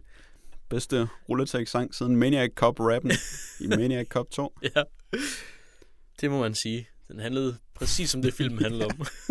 Den fortalte præcis, hvad der foregik. Ja, for der foregår jo, det er jo en, øh, sådan en eventyrfortælling, hvor vi følger en, øh, en gruppe sådan lidt tvivlsomme helte, der sådan er, er, er tilfældige veje blevet øh, stykket sammen, og så har vi den her meget, meget øh, overlegne Gandalf-karakter, som ved alt muligvis, vi ved det ikke rigtigt, men det virker som om, at han ved alt, hvad der skal ske, og har en hemmelig plan med alt. Men heldigvis så forlader han historien sådan relativt tidligt, og så kan vi ellers bare sende den her gruppe forvirrede idioter afsted. ja. Bumler de rundt. Det skal også siges, at Sir Ian McKellen, han har altså patosen til at bære og være ham, der ved alt. Jeg Det forstår overhovedet ikke, hvordan det fysiologisk kan lade sig gøre at tale, sådan som han gør. Men jeg gør altid, som jeg får besked på, hver gang han siger noget. Ja. Ja. Og det, han er så respektindgydende i alt, hvad han siger. Man, man må sige, at han alle... hvad var det? Øh, da Jack og jeg så den, så var, blev vi enige om, at alle replikker, han siger, de har bare sådan den, den største vigtighed overhovedet. Han Og- kan ikke sige en banalitet. Nej, det kan han ikke. Ej, det er sådan, den der Øhm. vi mødes herhenne om lidt, Ja. og så bliver det bare dundrende banket fast i hovedet på folk, og så Ja. dukker han ikke op, og det er jo faktisk ret sjovt, ikke? når de så skal mødes med ham. Det er vigtigt. Øhm, det er der noget, noget tyndt i. Det er der bestemt, og det, der kan man måske uh, hurtigt lige trække en kontrast til uh, Elverkongen i filmen. som alt, hvad han siger, det, det lyder som et åndssvagt digt, han har skrevet, da han var 17. Han er den største drama queen. Jeg synes, det var helt vildt påfaldende, så utrolig overdramatisk han var. Øh, og hans øjenbryn, de var også utrolig dramatiske i sig selv. Men det var jo også en spændende, det var jo en atypisk øh, elver-enklave, end den vi er vant til at se, fordi det var de her øh, skovelver, som skulle være sådan lidt mere grove og lidt mere dumme og sådan lidt mere vilde i det. Det skal da også siges, at Thranduil og Legolas faktisk er Silvan-elver. Så de er de fine elver, øh, som man kan se på, at de har lyst hår. Hedder det Silvan Elver? Det gør det faktisk. Det havde jeg ikke Så- tænkt over. Men ja, Modsat de er her fine elver. XL-byg-elver, som, som vi så møder. Det må jeg nok sige. Det er, sgu, det, kan, det er noget, jeg kan forstå. Men er det skønt, der hvor uh, Thorin Oakenshield, han møder Thranduil og siger, at Thranduil er lidt en tøsedreng, og, han ikke, uh, og det var rimelig træls, at han ikke gad hjælpe dem, dengang Smaug kom og smadrede det hele. Ja, Uh, og så får han sådan et mega emo-anfald, hvor han bare sådan kommer helt op i ansigtet, og man kan næsten se tårerne triller ned ad kinderne på, mens hans ansigt smelter af sår over, at han bare har gjort alt, hvad han kunne. Øhm, og så sætter han sig op på sin trone for at broode lidt, efter at han har skældt Thorin ud. Øh, og så tænker man, okay, der kunne han godt lige have læst det der sine goth-digte op. Men så klipper man væk fra ham, og der sker en masse, og så løber Legolas ud og fanger en ork, som han skal tage have ind til Thranduil. Og så starter scenen bare med sådan et goth-digt, som han læser op med, at natten kvæler mig i al sin mørke, og døden er en væg, der skyller ind over. Og det har ikke rigtig noget med den her stakkels ork at gøre, andet end at det er sådan en torturmetode, Det- det som han har ja, udviklet. Og så giver Legolas sig til at snakke med orken, fordi han vidste ikke, at han var inkluderet i noget af det, der foregik. Jamen, det er helt vildt. Ja, en øh, egentlig rimelig unødvendig karakter for noget af det, der sker. Men det kan man sige om meget af det, der sker i de her Tolkien-film. Der er jo meget leflen for, at der er nogen, der ved, hvad alle de her ting er. Men det er jo sådan en fra A til B-film, øh, og hvor det handler meget om rejsen, og jeg, jeg er rigtig glad for den måde, som filmen er stykket sammen på, med den måde, som de siger, godt, nu er vi på vej herhen, og så har vi sådan lidt tid til godt at forberede os på, at vi skal hen til et nyt sted, bygge nogle forventninger op, fantasere lidt om, hvad det er for et sted, de skal hen, og så på vej derhen, så møder de måske et eller andet i midten, som lige får dem lidt på afveje, men så når de derhen alligevel, og så finder de ud af, hvad det er for et sted, og så begynder de at tale om det næste sted, de skal hen. Um, og på den måde, så synes jeg faktisk, at jeg bliver lidt ret godt igennem den her film. Som sådan en lille... Jeg har et ret godt mentalt billede i hovedet af den rejse, som de har øh, været ude på. Det synes jeg er mm, bedre end mange af de andre øh, film, jeg har set i den, i den her serie her. Og, og lignende film. Jeg, jeg tror, jeg, jeg, øh, jeg kan godt se, hvad du mener. På, øh, på en vis måde er jeg også enig. Øh, men på en anden måde, så havde jeg det som om, at meget, når de, når de talte, så var det meget øhm, øh, afviklet fra, hvad der rent faktisk foregik i filmen. Øh, eller, nej, det, nej, det er måske lidt svært at forklare, men et eksempel det var, øh, hvor de nåede hen til det her The Lonely Mountain. Jeg ved ikke, hvad det hedder på dansk. Silvanbjerget. Nej. Jammerfix. Ja. Øh, så, så leder de efter det sted, hvor de skal bruge nøglen. Og så øh, pludselig så øh, Bilbo, han, ah, det er der. Og så peger han på sådan en 70 meter høj statue, som de står lige nede foran. og det er bare, har de andre ikke set den? Altså, kan, hvordan, hvordan, altså, jeg ved ikke, om det er, fordi jeg har misforstået noget, men jeg kan ikke forstå, hvordan de kan undgå at se det sted. Øh, og så det, det er meget sådan, at, at øh, det, det opdager jeg, eller oplever jeg øh, andre, øh, andre gange også, hvor, hvor, de ikke, øh, hvor der er en eller anden dissonans mellem, hvad folk de siger og hvad der sker. Øh, det er også ham her i den her fiskerby, ham der, øh, ham der, der også spillede sig af Orlando Bloom. øh, Bart, tror jeg, han hedder. Øhm, på et tidspunkt, hvor, øh, hvor elverne er blevet ligesom pågrebet eller afslået der i byen, og, øh, og så ligesom får hele byen med på, at nu skal du ud til det her bjerg, fordi der er bare masser af guld, og byen den bliver helt vild igen, fordi den er en skygge af sit tidligere handelsby sta- status. Så, øh, så siger han, nej, nej, øh, og husk profetien, og, øh, og så er det noget med, at så vil alt brænde, hvis, hvis de gør det. Og, og så stopper scenen ligesom med, at, at, at øh, hvad hedder det, Oakenshield, altså anført dværgen, han ligesom vinder, han, han får byen på sin side. Og så næste gang man ser ham der Bart, så er han bare sådan ude at gå i byen, og så lige pludselig så er der nogle vagter, der ser ham, og så, øh, tag ham! og hvad? Altså, hvorfor skal han, altså, for det første, hvis han havde gjort noget, må de ikke havde pågrebet ham der, hvor han ikke kunne komme igennem alle menneskemængderne, alle de der vagter var der. Øh, og for det andet, altså, hvad, hvad har han sådan egentlig gjort? Mm. Men der går han med sådan nogle spændende pile, ikke? Er det ikke der, hvor han er ude og gå med sin søn og de, de der, de der øh, megapile? Ja, han han har muligvis, pil. ja, En, en megapile, ja. ja, han har muligvis sådan en pil, men, men det, altså, det ved jeg ikke, hvorfor der skulle være en forbrydelse. Nej. Jeg, jeg havde i hvert fald svært ved at forstå, hvorfor han lige pludselig var nødt til at stikke helt vildt meget af, fordi der vagter, der pludselig skulle have fat i ham. Ja. Øhm, når han havde stået, altså, hvad hedder det, ansigt til ansigt med ordensmagten i, i, i scenen lige før, altså. Man skulle tro, at de ville have anholdt ham der, hvis de ville have anholdt ham. Men jeg tror måske også, fordi at filmen den er så sekventiel, som den er, at der er de her, nu er vi på punkt A, der sker det her, så er vi færdige med det. Punkt B, så er vi på det her. Så mister man sådan lidt grebet om kausaliteten i tingene. Det gjorde jeg i hvert fald. Så Jeg tænkte ikke særlig meget over, øh, sådan hvordan man bare var færdig med ting, og så skulle man i gang med det næste. Det virkede meget overskueligt, også fordi at man sådan satte sig ned og skulle se en film, der varede tre timer, og det kan godt være hårdt nogle gange, især når man ved, at det kun er en enkelt bog, der er strakt over tre film, der er er tre timer lange, så tænker man, det godt, hvordan kommer så at køre lidt i tomgang indimellem. Så er det meget rart, at der var sådan nogle små bidder, og så kunne man ligesom koncentrere sig om den scene, og så glemme alt, hvad der var gået forud. Jeg, ved- jeg, øh, jeg troede aldrig, jeg skulle sige det her, men jeg har nok for god en hukommelse til at, til at glemme den forrige scene. Fordi jeg sad hele tiden og prøvede at stykke sammen, hvad det egentlig var, der skete. Øh, og hvem der ligesom arbejdede sammen med The Necromancer og sådan noget. Hvis der var nogen, der gjorde det overhovedet, det er jeg ikke sikker på. Men, men det var, altså, jeg, jeg, jeg prøvede sådan at, at finde ud af, hvad foregik der, altså sådan højpolitisk bag scenerne, og hvem var onde i virkeligheden, og hvem støttede hvem og sådan noget. Men det, det kunne jeg ikke, det var der ikke, det var der ikke nogen, der gjorde noget af. Fordi, Her, her er et hint, Dan. Dem, der støtter Necromanceren, det er dem med hugtænder og kæmpe økser, der hele tiden råber og brøler og grønter. Ja, det, det kunne jeg også bare have holdt mig til. Øhm, Jamen der, altså, ja, der tror jeg altså, at den her film er bare en tand mere simpel og, og sekventiel, som, som Jack beskriver det. Når den går i gang med det næste, så er den altså færdig med det forrige. Ja. Så bliver der bare sat en... Øh... Altså jo, vi ved godt lige, at der er måske nogle, øh, en dangling, dangling course med nogle elver, som godt lige kan dukke op i det sidste øjeblik, når vi har brug for dem. Øhm, Ja. Det får vi selvfølgelig fortalt sådan lidt parallelt. Øhm, og at Gandalf måske kunne komme ind og få indflydelse på noget hele tiden, det, det kan man jo heller ikke rigtig afskrive på, øh, på noget tidspunkt. Ja. Um, så der er lidt parallelle linjer, men ellers så synes jeg, at, jeg, at, at man kan sådan set bare læne sig tilbage, og så bare kigge på, hvad der sker, og så lukke øjnene, når de hopper ned i nogle tønder. luk øjnene. Det er i hvert Ja. fald en mulighed. Jamen det, ja, det, øh, det er nok mig, der har øh, for, forventet for meget kausalitet. Øh, Men det kan også være, at jeg, at jeg var lidt bedre rustet på den måde, fordi jeg havde læst bogen. Og der synes jeg, altså, der er bare sådan en masse ting, som bliver slynget ud, som man ikke rigtig får nogen forklaringer på, og så er man lidt nødt til at gå ud fra, at måske er der noget med Ringens Herre at gøre, måske var det bare noget, som skete, og det er ikke så vigtigt sådan, for deres rejse. Altså, fordi den sørger hele tiden for bare at holde øje med, hvad dværgene og hobbiten laver. Og så vi styr på dem, og det er sådan det vigtige. Alt det udenom, det er sådan lidt det sker bare. set dressing, og øh, noget, der giver dværgene mulighed for at sejle i tønder. Ja, hvad, øhm, I øvrigt, Jack, nu hvor du har læst bogen, hvad med øhm, der, hvor Gandalf han er øh, inde på det der ja, slot, borg ting, hvor alle de der onde... Dolguldur. Dolgulur, ja. hvad, øh, hvor, øhm, møder han Sauron i bogen der også? Nej, det gør han ikke. Fordi at, Jeg, jeg ved ikke engang helt, om Sauron er fundet på ja. I Hobbiten endnu. Mit, mit, øh, mit indtryk er, at han i starten af den første film, nu har jeg så rent faktisk læst Ringene, så jeg bøgerne, men jeg kan ikke huske dem, så jeg kan bedre huske filmene. Øhm, I starten af den første film, det er der, han finder ud af, at det rent faktisk er Sauron, der er tilbage, og han ikke ved det før da. Ja, Det kan godt Men, være. ja, Men øh, alle de der ting, som Gandalf render rundt og laver i Hobbiten, fordi de er ikke rigtig med i Hobbiten. Fordi i bogen, der skrider han bare indimellem for at lave ting. Som om, så skal han lige ud og møde nogen, eller så skal han lige ordne et eller andet. Øh, og så er det måske antydet, at han laver de der ting. Det kan jeg ikke sådan helt huske, hvor meget det er. Men i hvert fald, man får slet ikke noget at vide om, hvad han laver.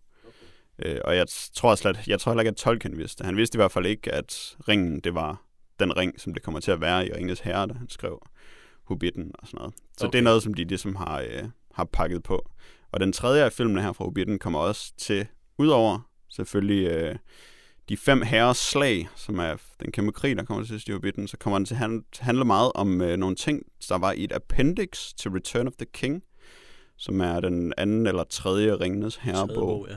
Øh, så der er sådan en masse, sådan alt det udenomsmateriale, som de har rettighederne til. Det vil sige ikke Silmarillion og ikke Unfinished Tales, men sådan alt, hvad der er løse appendixer og sidebemærkninger, det, kommer sådan, det bliver skovlet ind i Hobbiten, så vi kan få det hele lagt ned på film, så vi ved, hvor vi har det. Så øh, unge mennesker også kan få det at vide, fordi de kan ikke læse.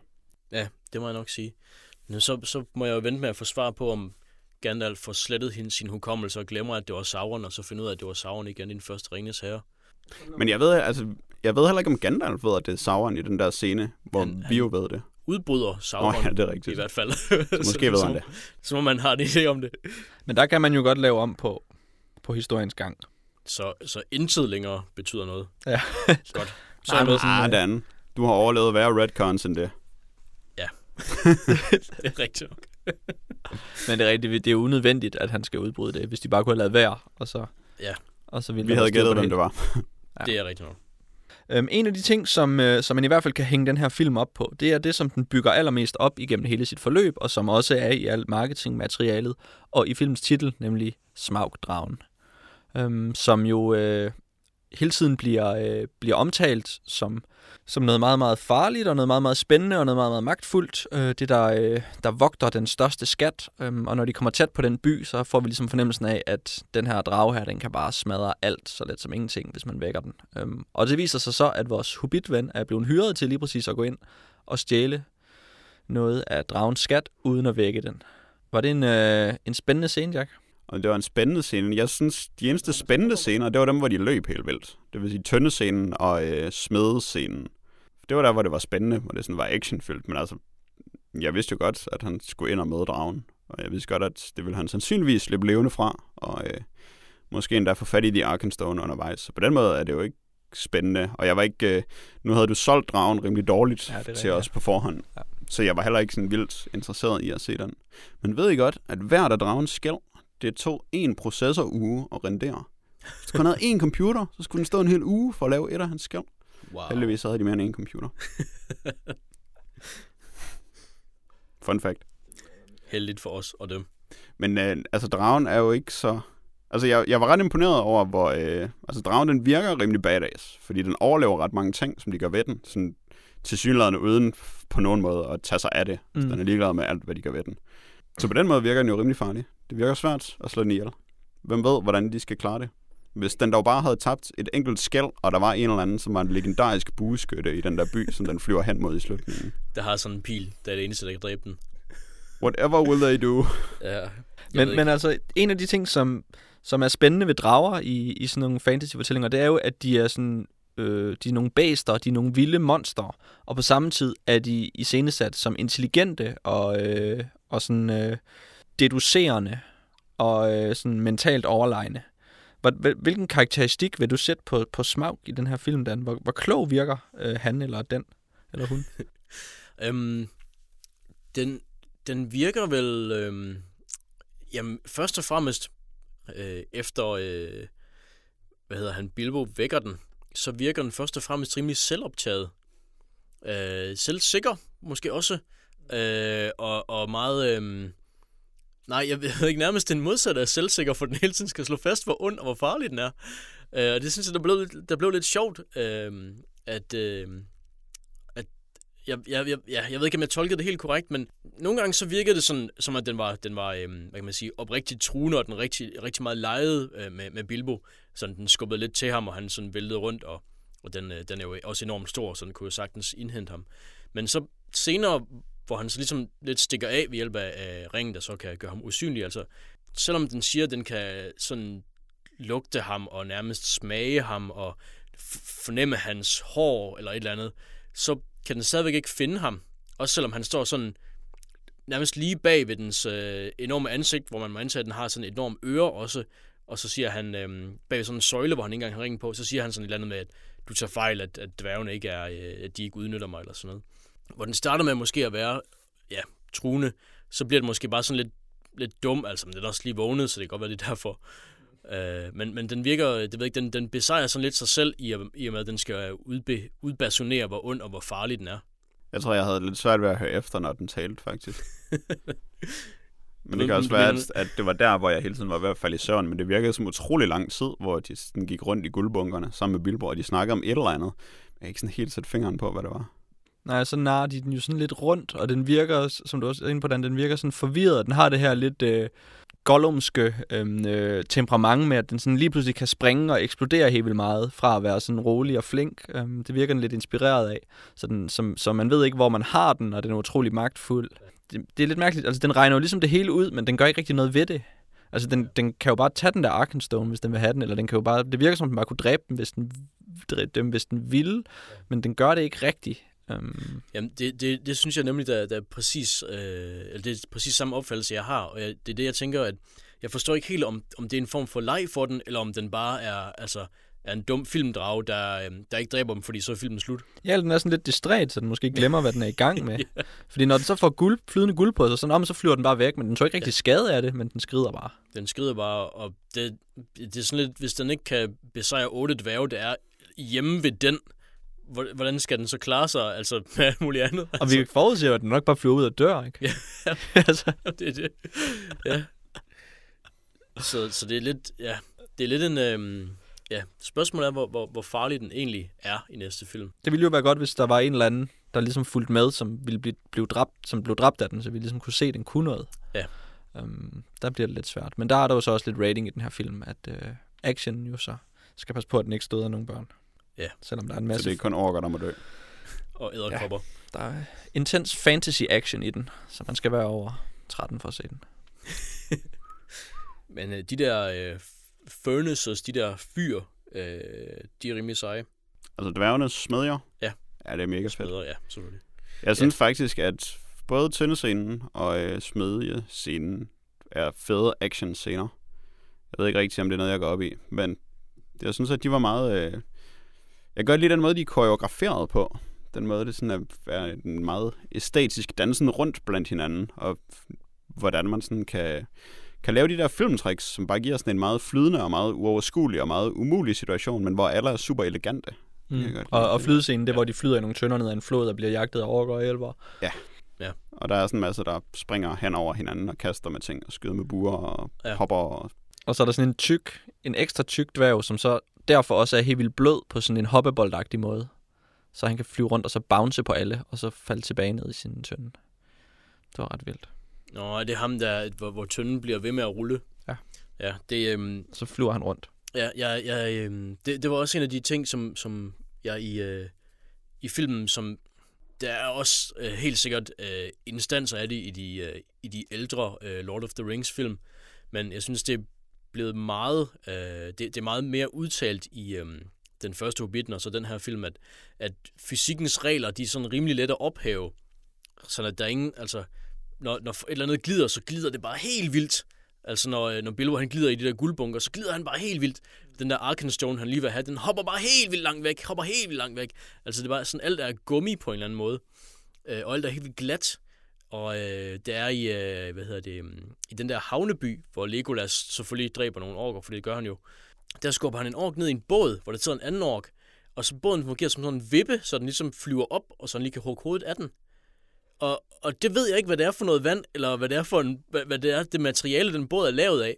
Men jeg vil antage, at de fleste både, de bare, eftersom de er i vandet, så absorberer vandet bare den her kraft, der ligesom falder ned med. Øh, det synes jeg bare, det var sådan... Det var sådan... Man kan jo godt vippe frem og tilbage sådan en båd. Ja. Sådan en lille jolle.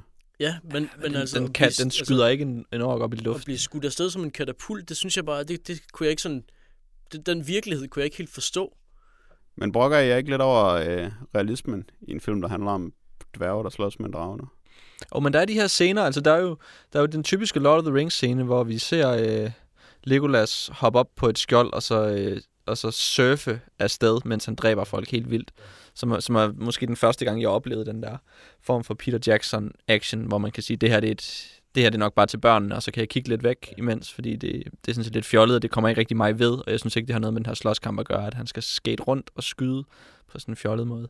Og sådan havde jeg det også lidt med, øh, med, med tyndescenen faktisk. Den, øh, den, jeg synes ikke, at den sagde noget til mig, og jeg synes, at den lavede sine egne regler, og den var sådan lidt, lidt spøjs. Um, og øh, ja, og så fungerede den ikke rigtig som action. Jo, den gjorde. Ja, men nej, jeg, jeg, jeg kan godt se, hvad du mener, men, men øh, jeg synes, ja, især i en, i en måske en Tolkien-film, hvor Tolkien, han var jo meget, øh, byggede jo sin verden meget, meget omhyggeligt. Han I siger i den der, ja, hvad hedder det, um, sådan et essay, han har skrevet Tree and Leaf, hvor han taler om, hvis, hvis man vil have et univers, hvor der er en grøn sol, så skal alle andre øh, aspekter ligesom også afspejle, at der er en grøn sol i stedet for en gul, for eksempel. Og jeg synes ikke, at man som sådan har, øh, har nogen grund til at tro, at, øh, at dværge eller både eller orker har en anden sådan massefylde end så meget andet i, i, øh, i de her film, eller en anden en bedre hoppeevne eller et eller andet. Og derfor så, så, så synes jeg bare, at det er en mærkelig, øh, det, giver, det giver en mærkelig fornemmelse, når jeg ser nogle, nogle ting, som er, øh, hvad hedder det, ja, altså, hvor folk de bare, eller hvor, hvor objekter ikke opfører sig, som jeg er vant til i løbet af tyngdekraften, eller i forbindelse med tyngdekraften. Og det, øh, det, det gør, øh, altså så, så ved jeg ikke, hvad jeg, hvad jeg ellers kan, kan forvente. Altså, er alt af gummi, for eksempel? Men altså, det er jo noget, man bruger i mange film, det der. Det er jo ikke noget, der er specielt.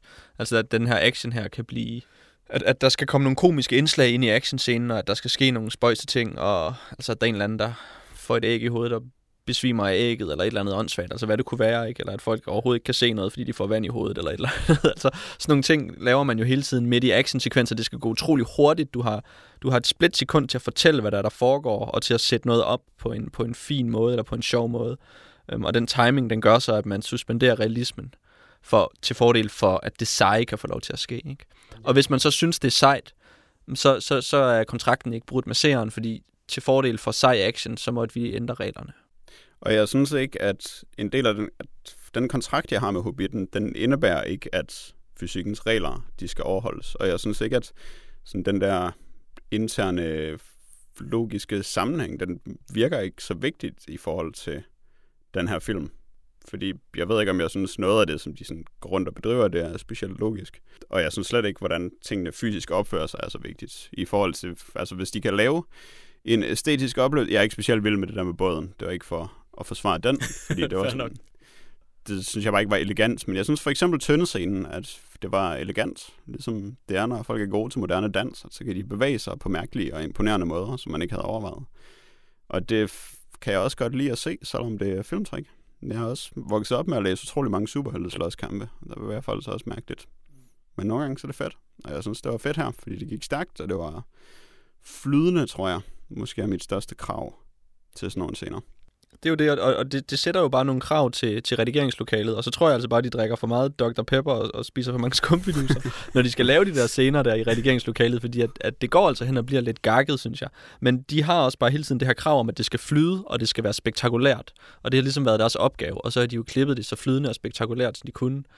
Um, og det går ud over nogle andre dele, og så er det så, at hvis man synes noget er sejt, mens det sker, så accepterer man det. Det samme, hvis du ser en Tarantino-film. Han, han gør sådan set de samme ting, bare på en anden måde, ikke? Og jeg synes, at øh, vores hovedpersoner er den her gruppe af dværge. Og nogle af dem er tydeligvis gakkede dværge.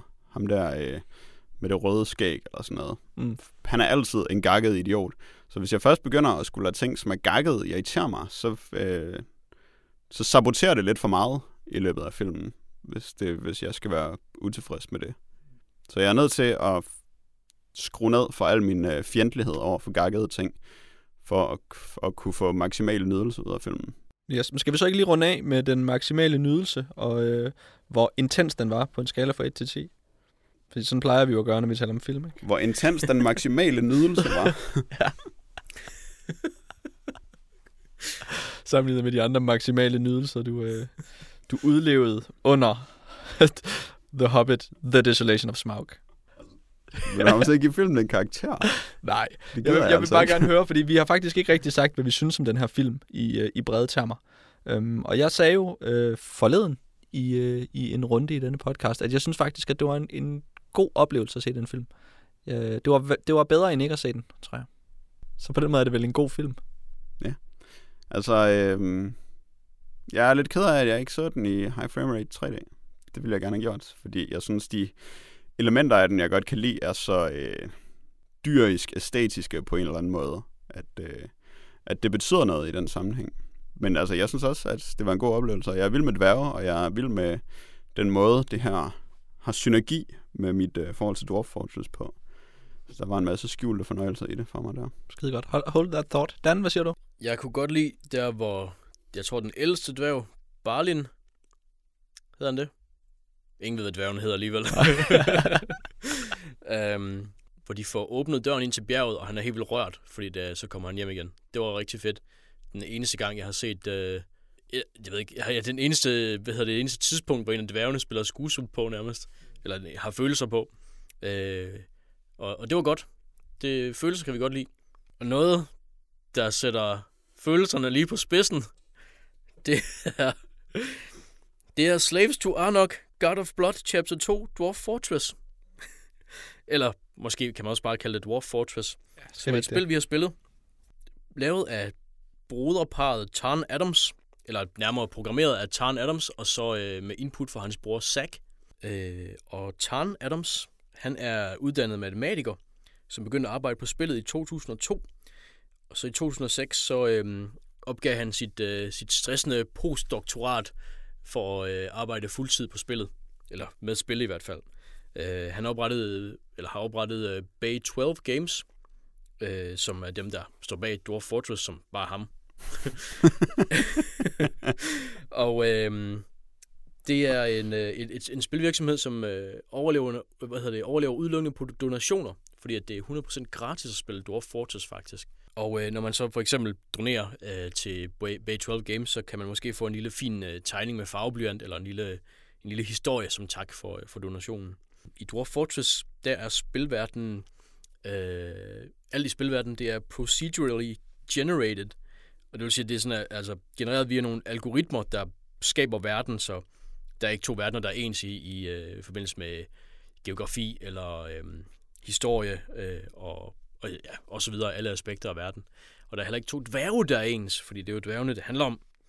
Øh, Eksempelvis øh, så var Jacks intro til det her emne jo en tilfældig, eller ikke tilfældig, en, med udgangspunkt i en tilfældig dværg, som Jack så sikkert har.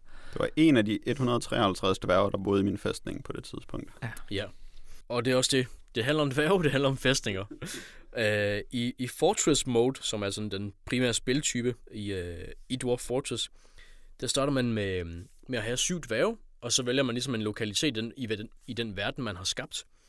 Og øh, så gælder det så om at grave dybt i jorden og øh, lave en kæmpe fæstning, så man kan modstå vind og vejr og goblin-invasioner og se sit rige vokse så stort og legendarisk og ja, man sådan ligesom kan blive for evigt husket i dværgenes haller, og ens historie er mejslet i siden på ens fortress og den slags. Men, eller, ja, sådan kunne det i hvert fald være, hvis det ikke var, fordi han døde rimelig hurtigt. fordi at, øh, når man starter med at spille Dwarf Fortress, så, øh, så skal man øh, rimelig meget huske på, at spillets motto, det er losing is fun. fordi at, altså det er, ikke, det er ikke, fordi man kan vinde som sådan. På et tidspunkt, så, øh, så ender, det, ender det galt alligevel. Men øh, der er også rigtig mange ubekendte faktorer, når man starter med at spille det øh, som at man ikke overhovedet ved, hvad man skal stille op. Jeg, jeg ved ikke, hvad, hvad startede I med? Hvad, hvad startede I med at stille op, da I startede med at spille? Jamen, jeg var jo blevet øh, forsynet med en bog, Getting Started with Dwarf Fortress, som jeg sådan set bare kunne åbne op, og så fortalte mig, hvad jeg skulle gøre. Og så kunne jeg vende en side i den bog, og så læse, hvad jeg skulle gøre i spillet, og så spille lidt af spillet. Sætte det på pause, læse lidt, og så videre, og så videre. Indtil at jeg havde lidt høns, og sådan lidt mad på gulvet. Fedt nok. Så det var, det var, det var vel den, den korte version. Hvordan spillede du det, Dan? Øh, ja, først så startede jeg ud uden bogen. Øh, jeg brugte den senere, fordi at jeg følte, det var nødvendigt. Men der havde jeg bare syv dværge, og havde den her verden genereret, og så begyndte jeg bare at grave ned. Så ramte jeg noget vand. så blev min ene, øh, hvad hedder det, minedværg, den, den blev sådan ligesom fanget bag sådan en bæk, så døde den af tørst. Så de andre, de, øh, de begyndte at blive sådan lidt sultne, og jamen, altså generelt så kunne jeg ikke rigtig få dem til at gøre noget, fordi jeg vidste ikke helt, hvad jeg skulle sætte dem i gang med, og så, så synede de ligesom bare hen. det er deprimerende, den.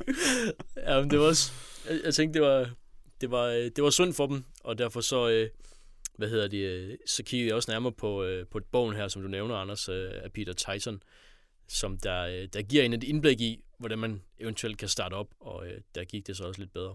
Altså for lige at, øh, at udrede det en lille smule, så, så kan man sige, at min, min oplevelse er stadig meget kompliceret i det her spil her, og, og jeg er nødt til at sige, at det, det, det balancerer meget på, på en knivspids for at være sådan fornærmende kompliceret. øhm, virkelig, virkelig sådan irriterende, fornærmende kompliceret, og så til at være dybt, dybt imponerende, og øh, at man sidder med, med så meget ærefrygt, at man, at man knap nok tør gøre noget over for det her spil her. Fordi der er så mange menuer, yeah. som du kan trykke rundt i, og bygge alt muligt. Og det er helt vildt. Yeah. Altså, det er helt vildt, hvor meget der er i det her spil her. Øhm, yeah. Fuldstændig uoverskueligt. Altså, jeg tror, jeg har brugt 5-7 timer på det her spil her. Og altså, jeg kan lave nogle høns, og jeg kan grave lidt. og jeg har lavet en spore og stole. Og, og så har jeg fået lagt sådan de ting, jeg bygger i nogle bunker. Og jeg aner ingenting om, altså... Jamen, jeg tror måske, jeg er i kontakt med en promille af det her spil lige nu, eller sådan noget. Altså, sådan virker det i hvert fald. Jeg, jeg, jeg forudser, at hvis, jeg, hvis det fortsætter med den her rate her, så kommer det måske til at tage mig en 100-200 timer, for jeg føler, at jeg er inde i det her spil, eller jeg måske ved, hvad jeg laver. Jeg ved ikke, ved, du, ved man, hvad man laver, når man spiller det her spil, Jack?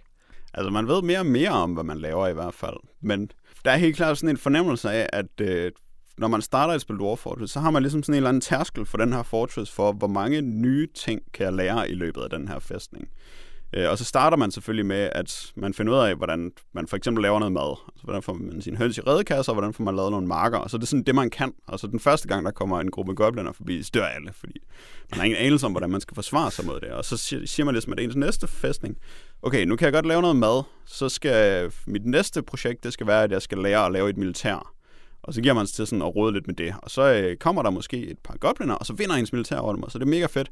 Øh, men så kommer der sådan flere gobliner, og så er der nogle af ens dværge, der kommer lidt skade, og der kommer lidt for mange gobliner og sådan noget. Og så, uh, så er man sådan lidt udmattet, og så næste gang, så skal man ikke være at lave, lære at lave et hospital. Og så starter man en ny fæstning op, for at lære den her ting. Men der er bare sådan hele tiden...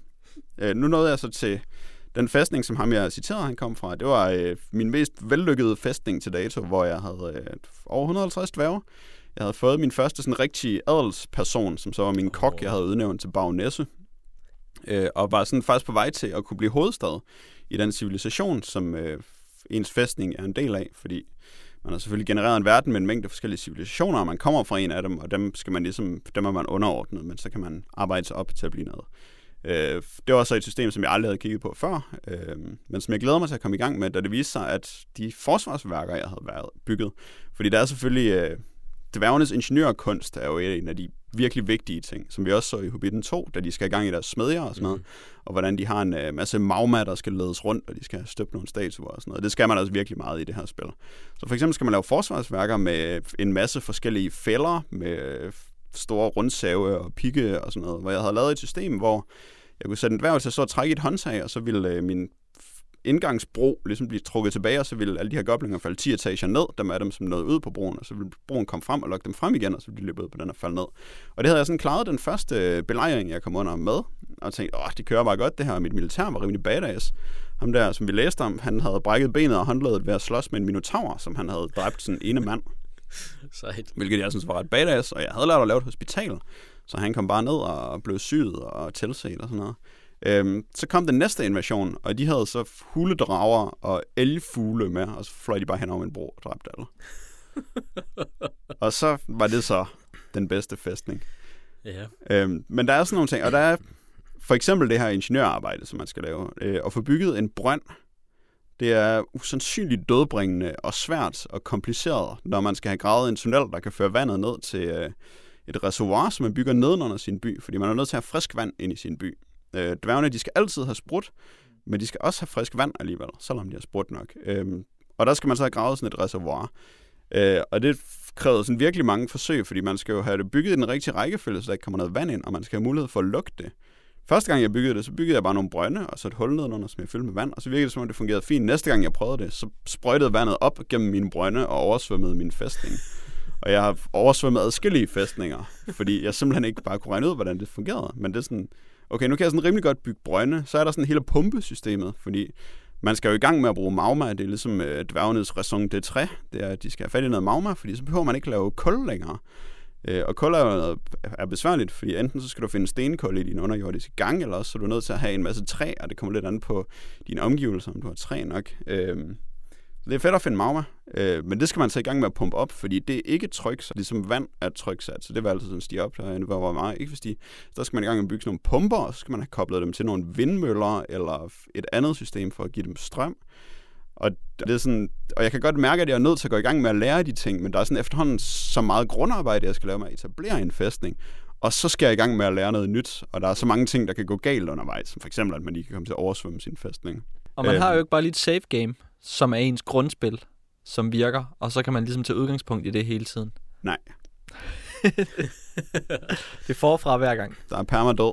Så, så hvor, mange, hvor mange timer spil ligger der i, hvis du skal bygge dig op til at lege lidt med, øh, med sådan en magma-pumpe? Hvor mange timer skal du, skal, skal, du så, skal du så ligge i det, indtil du er der, hvor du har en, okay, nu er jeg klar til magma-pumpetid? Men altså, det tager vel sådan, øh, det tager måske en times tid at lave grundfæstning, hvor der er mad, og folk har et sted at bo og sådan noget. Men så er der sådan alle de industrielle ting, som man, bliver, øh, som man kommer ud på et sidespor med, hvor, man, hvor der hele tiden er nogle nye ting, som man godt kunne tænke sig at lave. Som for eksempel, nu her, hvor jeg mig til at lave hospitaler, så øh, skal man, hospitalet skal også have sæbe, selvfølgelig, til, så der ikke gør infektioner i ens dværge. Øhm, og jeg havde ikke rigtig haft sådan en soapmakers workshop før. Og så var der jo sådan hele det her system med, at man kunne lave sæbe, og så skulle man, øh, der var man ligesom nødt til at lave noget lyd først, og man var nødt til at begynde at øh, destillere talg ud af sine dyr, så man kunne lave sæbe ud af de her ting. Og det var, det var sådan ligesom en helt anden arbejdsgang, som man så lige blev distraheret af. Og så er jeg bare fuldstændig besat af at indlejre juveler i mine møbler, når jeg spiller Dwarf Fortress. Så jeg skal altid også have sådan en kæmpe mineoperation, der bare skal finde nye juveler, som jeg kan slibe til, og så sætte ind i mine møbler, så alle mine møbler kan være mega mange penge værd.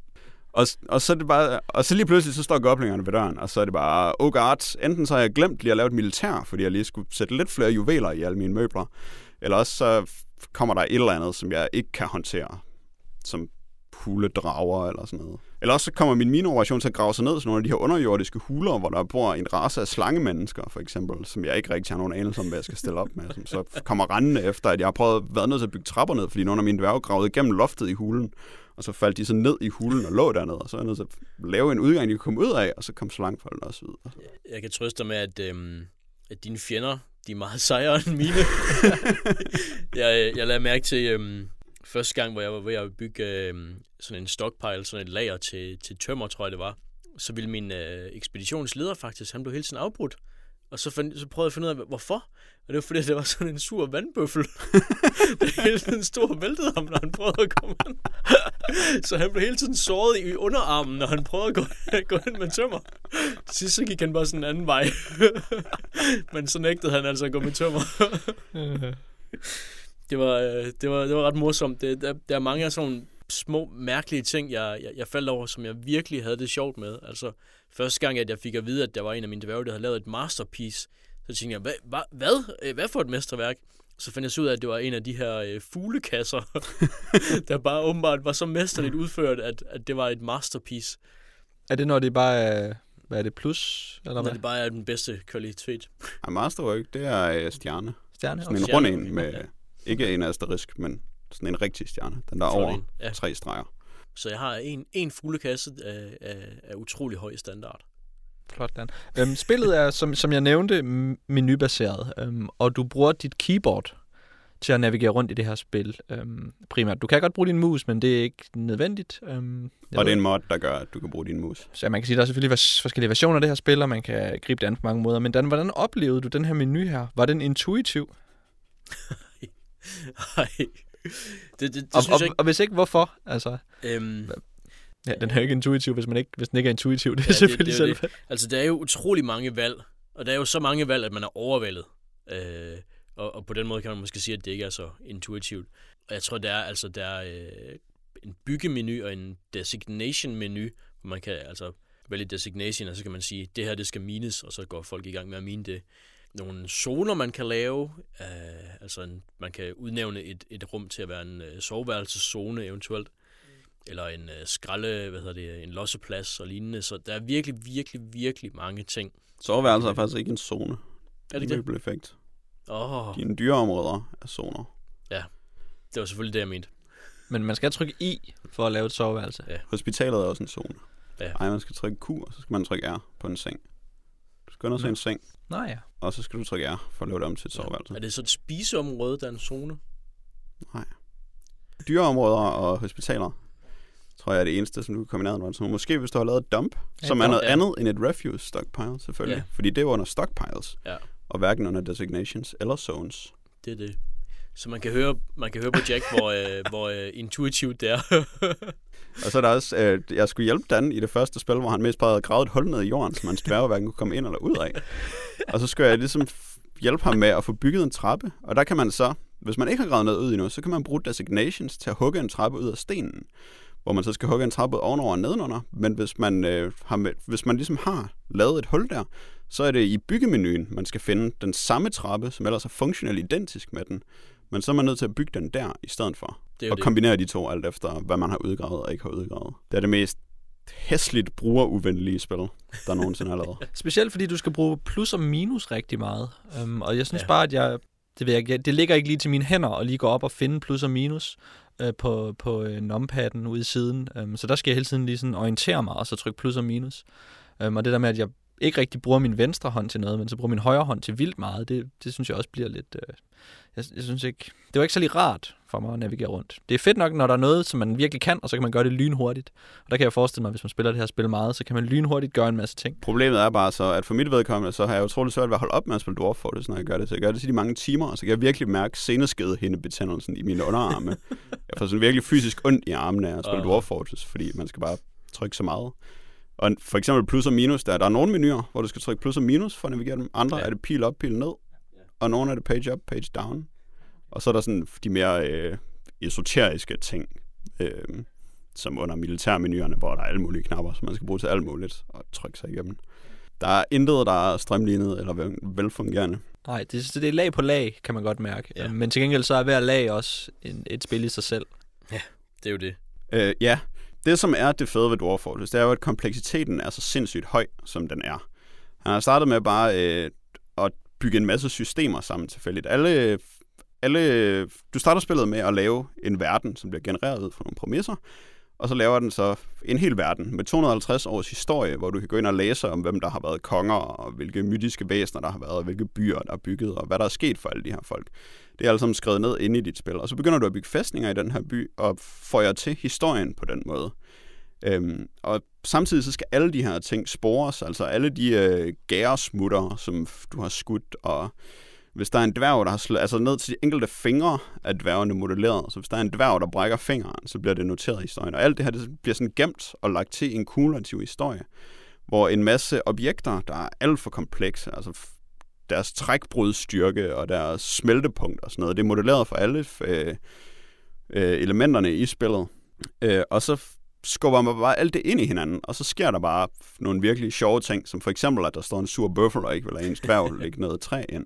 Øhm, Eller hvis man kommer til at... Jeg har hørt en anekdote om, at hvis du kommer til at klø nogen, så kan du faktisk yde ekstremt meget skade, fordi at lige præcis neglen er jo et materiale, som, som er utrolig hårdt, og, og når fysikken, når den så skal udregne den her skade, som at klø kan være, så kan det faktisk være tilsvarende sådan et, et, et knoglespyd, man får i ansigtet, og så kan folk sådan flække over, hvis man kommer til at klø dem, på grund af den måde, som den forstår det her spil på. Altså bliver beregnet sådan fysisk med materialer. Det er rimelig vildt. Ja. Øh, og hvis man og så kombinerer man det med et, øh, en brugergrænseflade, som er fuldstændig umenneskelig, som man også rigt, tit ikke rigtig ved, hvad der sker. Så det er tit sådan noget, som man er nødt til at undersøge bagefter, hvad var det egentlig lige, der foregik der. Som sådan noget med bøflerne. Så øh, når man så har de ting på plads, så skal man bare have nogle utroligt dedikerede spillere. Få, men utroligt dedikerede spillere, som regner ud, hvad man egentlig kan bruge det til. For eksempel, øh, et af de berømte eksempler er ham, der har bygget en Turing-komplet computer i Dwarf Fortress ved at lave trykplader og så lede vand ind igennem sine gange, så kan han regne ting ud med en rigtig computer, som han har bygget i Dwarf Fortress. Øhm, og sådan de megaprojekter, som folk har bygget, øh, man kan få lavet sådan nogle 3D-modeller af sine byer, hvor der er nogle af dem, som er sådan fuldstændig vanvittige, enorme bygningsprojekter, hvor folk har brugt tusindvis af timer på, at der var et værve, der stod og hugget sten, og så skal det være de helt rigtige farver, og så skal det ligge sammen, og så bygger man bare gigantiske ting. Og så alle de ting, som folk øh, sådan oplever og finder ud af. For eksempel, da de lavede minevogne, altså, så fandt de ud af, at man kunne lave en øh, dwarven shotgun ud af det, som bare smed en masse bras, og hvis sin minevogne kørte ind i noget, fordi så fløj det gennem luften og det var ikke sådan rigtig meningen, at det var noget, der skulle kunne ske, eller nogen, der var forberedt på. Men det var sådan nogle ting, som det viser sig, at man kan, hvis man bare laver komplekse nok systemer. Ulempen ved det er så, at der er de her utroligt dedikerede spillere, øh, og det er dem, der ligesom betaler Bates løn, så det er dem, Tarn han laver ting til, og de har ligesom lært menuen. Så de er jo ikke særlig interesserede i, at han bruger sin tid på UI-forbedringer. De vil hellere have, at han laver en mere præcis øh, registrering af, hvilke fodtrin alle laver til det nye herresystem, sådan så herre kan forfølge folk, selvom de er til fods. Når man spiller det roguelike, der jo også er indbygget, hvor man kan spille en enkelt dværg, som så er en held, der går ud i verden, og blandt andet kan opsøge dine gamle fortresses, og udforske dem nu, hvor de overrendte gobliner, og finde alle de juvelbesatte møbler, du lavede i tidernes morgen. Det, det, er, det er lidt et, øh, et, et, et mytisk spil, det her Dwarf Fortress, hvis man sådan læser omkring eller taler med folk, som har hørt om det, men ikke har spillet det, fordi at, eller har prøvet at spille det, men det kunne de ikke. Um, og der kan vi jo så anbefale, at man får fat i Getting Started with Dwarf Fortress. Ja, jeg har lavet flere tilløb til at spille Dwarf Fortress, hvor jeg bare har downloadet spillet og givet mig til at spille det, og sådan fundet øh, sådan nogle getting started guides rundt omkring på internettet og sådan noget, som ikke rigtig har virket. Men det lykkedes som en getting started. Så. Ja, det virker som det rette udgangspunkt. Den er alle pengene værd. Og så kan man spille det, og det er jo et gratis spil, men øh, hvis tid er penge, så, så er det måske en af de dyreste, der er derude. og det er livet for kort til. hmm. Nå, hvad skal vi tale om nu? det, det er den der serie. Det sidste emne, som vi skal tale om i dag, det er mockumentary sitcom-serien Life's Too Short, øhm, der er øh, udtænkt øh, og skrevet af Rick Gervais og Steven Merchant, der er hans, øh, hans hensmand, sammen med Warwick Davis, den øh, kendte dværg fra Willow.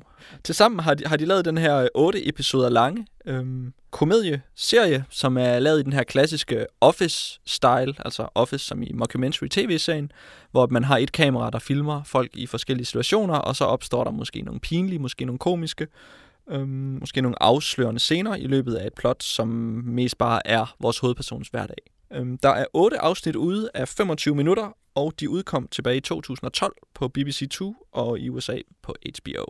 Det, er, det bygger på vores hovedperson, Warwick Davis, som jo er øh, dværg, og som øh, har den her den her, øh, hvad kan man sige, storhedsvandvid, eller den her øh, falderede stjernekompleks. Øh, altså han var kendt en gang, og han er kendt for at have været inde i et Ewok-kostyme, og han er kendt for at have været inde i et kostyme i, øh, i Harry Potter-filmene, og han er ikke sådan rigtig kendt alligevel. Så sådan lidt i, i stil med de her reality-stjerner, så er han sådan en, en kendt, men ikke rigtig kendt person, som prøver at begå sig som henholdsvis øh, skuespiller og agent for et, øh, en virksomhed, der udlejer dværge til øh, underholdningsindustrien. Øhm, og derigennem så har vi så det her meget, øh, man kan sige, arbejdsrelateret humor, som vi jo kender fra andre Rick Gervais-serier, som for eksempel The Office eller Extras, som handler om øh, folk, der er dårlige til deres arbejde, og så er de virkelig dårlige til det. Og så indimellem så er der udenforstående, som, øh, som oplever, hvor dårligt det er til deres arbejde, og så skaber det en meget, meget pinlig situation. Derudover så har det jo den her edge, at det handler om en dværg, øhm, og det, øh, det, det skaber grobund for en masse fysisk komedie, som eksempelvis når, når han skal nå en statuette på den øverste hylde hjemme ved sin ekskone, og han nægter at lade andre folk tage den her dværg, tage den her dværg, tage den her statue øhm, øh, ned for ham, fordi han er, ja, han er ikke høj nok, så han beslutter sig for at klatre op i en ekstrem fjollet øh, slapstick-scene, hvor man det ved jeg ikke. Det er selvfølgelig et spørgsmål om, hvad man, øh, hvad man er vant til at omgås, og hvad man synes er sjovt, men nogle gange så er den øh, dværgens fysiologi bare øh, udstillet på en særlig komisk måde. Um, og det synes jeg lykkes i mange scener i den her tv-serie. Yes. Så er der en masse, en masse gæsteoptrædener omkring ham. Vi har øh, jeg måske fremhæve hans, øh, hans revisor og hans sekretær, som øh, nogle for mig at se ukendte skuespillere, som øh, virkelig er, er sjove at se. Nok en mest hans sekretær, den, den kvindelige sekretær, som er virkelig, virkelig dum og umiddelbar. Um, Har en virkelig lille mund. ja, virkelig lille mund. Um, og hun er utrolig kær og dum. Um, og det, ja. Var det godt, Dan? Jeg var faktisk meget glad for at se Warwick Davis gøre sig selv til grin på den ene eller den anden måde. øhm, Har du et særligt forhold til Warwick Davis? altså, han er med i Willow, ikke? Ah. En, en uh, gennemgående joke i, i serien er jo, at han hele tiden prøver at fortælle folk, at han var med i Willow, men ingen har set den. Ja. Så, Øh, jeg, jeg har set den, Mm. det skal det bare siges. Det var en fantastisk fantasyfilm, da jeg var lille. Jeg har set den, jeg kunne bare ikke lide den. Du var så sur. Men nej, øhm, jeg, jeg synes, at han, han er øh, både sjov til den her, ja, den her øh, fysiske komedie, fordi at han, jamen altså for eksempel, han hænger der på hylden, og han bare hænger, og han dingler, altså det er virkelig det eneste ord for det. Han hænger bare og dingler sådan lidt i sin ene hånd, og så vælter han sådan sin lille fod op på den næste hylde. Og det er virkelig, øh, ja, der, der, der får han virkelig det, det meste ud af at være, øh, at være dværg, kan man sige. Og så også bare hans, øh, ja, hans, hans til tider enorme ego, der sådan, så snart han ligesom har prøvet at forklare kameraet, at han er en hotshot inden for et eller andet, så, øh, så øh, ramler det hele selvfølgelig, fordi han bare er en øh, er, er, er temmelig usel inden for underholdningsbranchen i serien. Og øhm, altså det er jo, ja, som, som du også nævner, Anders, det er jo, nu har jeg aldrig set The Office, men jeg har set extra, Extras, og det er jo nærmest helt samme opskrift. mm. Men jeg synes, den fungerede rigtig godt i Extras. Og jeg synes faktisk også mestendels, at den fungerer rigtig godt i uh, Life Too Short. pinlige, pinlige situationer driver jo øh, sådan nogle tv-serier her rigtig meget. Ja. Det synes du er fornemt. Ja. Pinlig humor. det Det ved vi, du hader. Det hader jeg. Hader du det, Jack, i den her sammensætning? Nej, det gør jeg ikke. Øhm, jeg synes heller ikke, at de er så vildt pinlige. Øh, eller jeg synes i hvert fald ikke, de virker så pinlighedsfremkaldende på mig. Men det er måske, fordi jeg synes, serien er en lille smule usammenhængende. Øh, især når man ser alle afsnittene af den, at det virker som om, den meget skifter formel undervejs. Øh, og der er et par afsnit hen mod slutningen, som er sådan meget dramatiske og meget handler om, hvordan alting går dårligt for ham. Hvilket han ved Gud også har fortjent, at det gør. Mm. Øhm, hvor komikken virker som om, at den er lidt ved siden af noget af det andet, der foregår, og ikke sådan helt hænger sammen. Og jeg synes, han var så øh, entydigt usympatisk, Warwick Davis, at det ikke sådan rigtig var pinligt, når han var pinlig. Jeg synes, der var, øh, der var nogle af de andre personer, for eksempel de der tre gamle BBC-stjerner, som han teamer op med i nogle af de sidste afsnit, som jeg synes var, øh, var virkelig sjove. De havde også nogle scener, som sådan på en måde kunne være pinlige, men som de bare slet ikke forholdt sig pinligt til, hvilket jeg synes var ret fedt, hvor de mest bare blev stjernepsykopatagtige. De bliver præsenteret ved, at der er sådan en scene, hvor, øh, hvor revisoren han har gjort et uheldigt forsøg på at score en øh, tv-stjerne, øh, og bagefter har fortalt hende om, hvordan han helst ville begå selvmord. Og det er så ligesom samtaleemnet, da han kommer hen til deres sofa, og så sidder de alle sammen sådan og diskuterer der og skal præsentere, hvordan de helst ville begå selvmord, som de behandler meget savligt. Og sådan, den sidste af dem, han siger så, at han vil gerne, øh, han vil gerne hænge sig selv, mens han onanerede med en autoerotisk asfyxiation, øh, som han sådan beskriver i rimelig mange detaljer, og det er sjovt, fordi han er sådan lidt for gammel og lidt for tyk til at lave onanivitser, øh, men det er super straight spillet. Øh, og så da han sådan er færdig med at fortælle om det og opføre det her lille øh, optrin for de andre, så er der sådan en af de andre, der er blevet overbevist, og så vil han egentlig også gøre det på den måde. og sådan er de tre bare i, i et sådan virkelig frygteligt makkerpar, som på en måde kunne være pinlige, men de synes bare ikke selv, at de er pinlige. De tager det meget naturligt, Ja. den måde, de er pinlige på.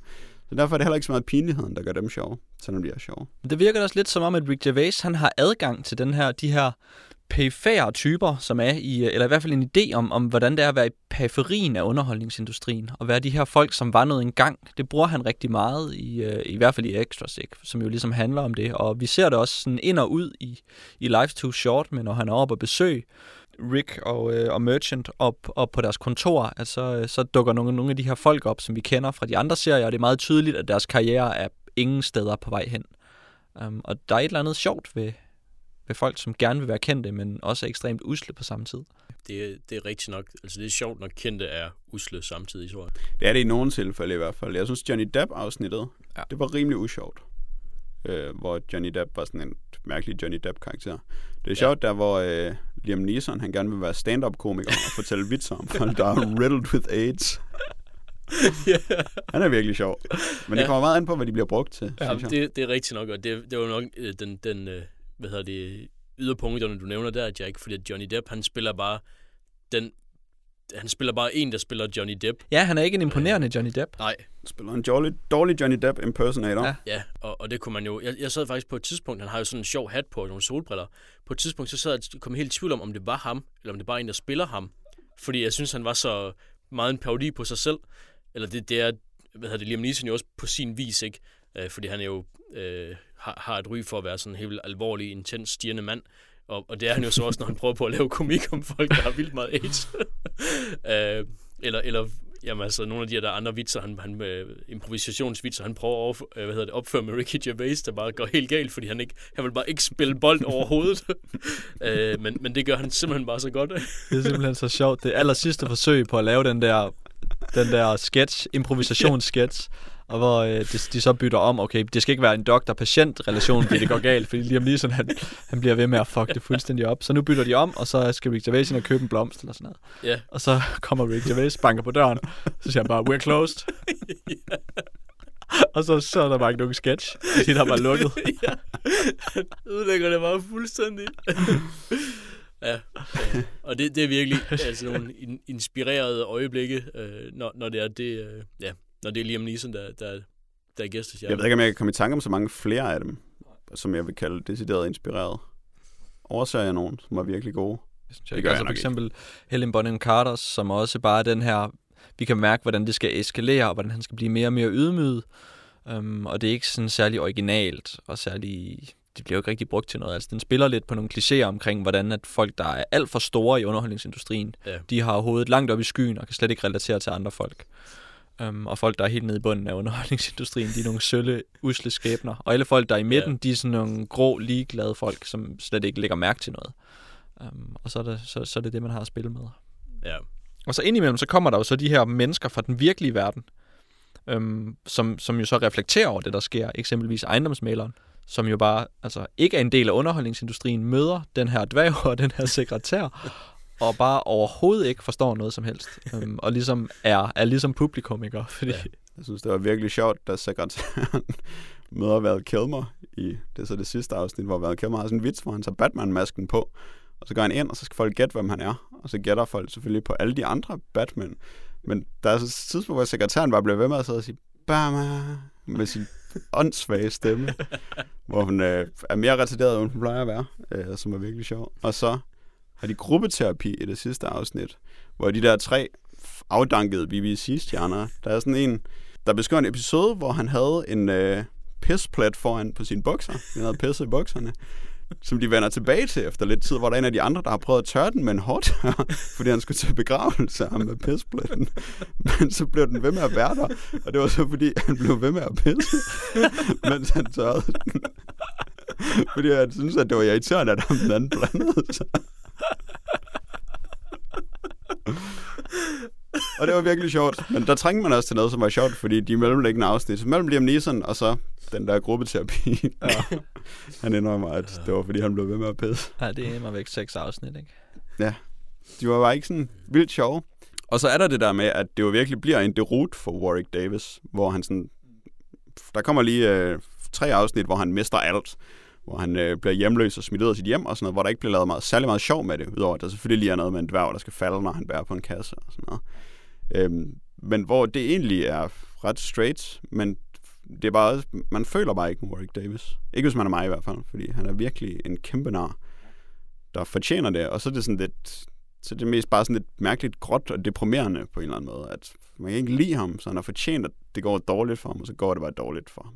Og så øh, bliver det hele ophævet i sidste afsnit. Bang, bang. Ja, men det virker meget let. Det virker heller ikke som om, at man har brugt så meget tid på at, at designe den her serie og, og skrive nogle gode vitser. Altså, det er mere bare at putte den her dværg i nogle situationer. Jeg kan komme ind til et, ind til et møde. Et, øh, de har sådan en eller anden øh, græsrodsbevægelse, eller hvad kalder man det? Lobby. Interesseorganisation for dværge, hvor han sidder, hvor han er vicepræsident. Og så kommer han ind til mødet, kørende på sådan en segway med solbriller på. Det er jo fuldstændig over the top og plat, øhm, og der er jo ikke rigtig nogen vits i det, udover at han bare skal komme ind og være for meget. Øhm, og også, det, det gør de rigtig meget. Vitsen med, øh, jeg har ikke lige travlt, eller jeg har travlt, jeg har en masse møder, så jeg kan ikke det. Og så, nej, du har ingen møder, telefonen har ikke ringet i en måned. Den ved jeg ikke, den kan jeg ingen tal på, hvor mange gange de laver den vits i den tv-serie. Ja, det, det hænder ret tit. Og, og det er også rigtigt nok, at, at øh, altså jeg, jeg vil sige, jeg, jeg jo, jeg havde det egentlig også sjovt hen imod slutningen af serien, men det er selvfølgelig i starten, at der, der bliver ligesom lagt et andet grundlag, der, der er skægt. Eller bortset fra Johnny Depp, som også er i starten.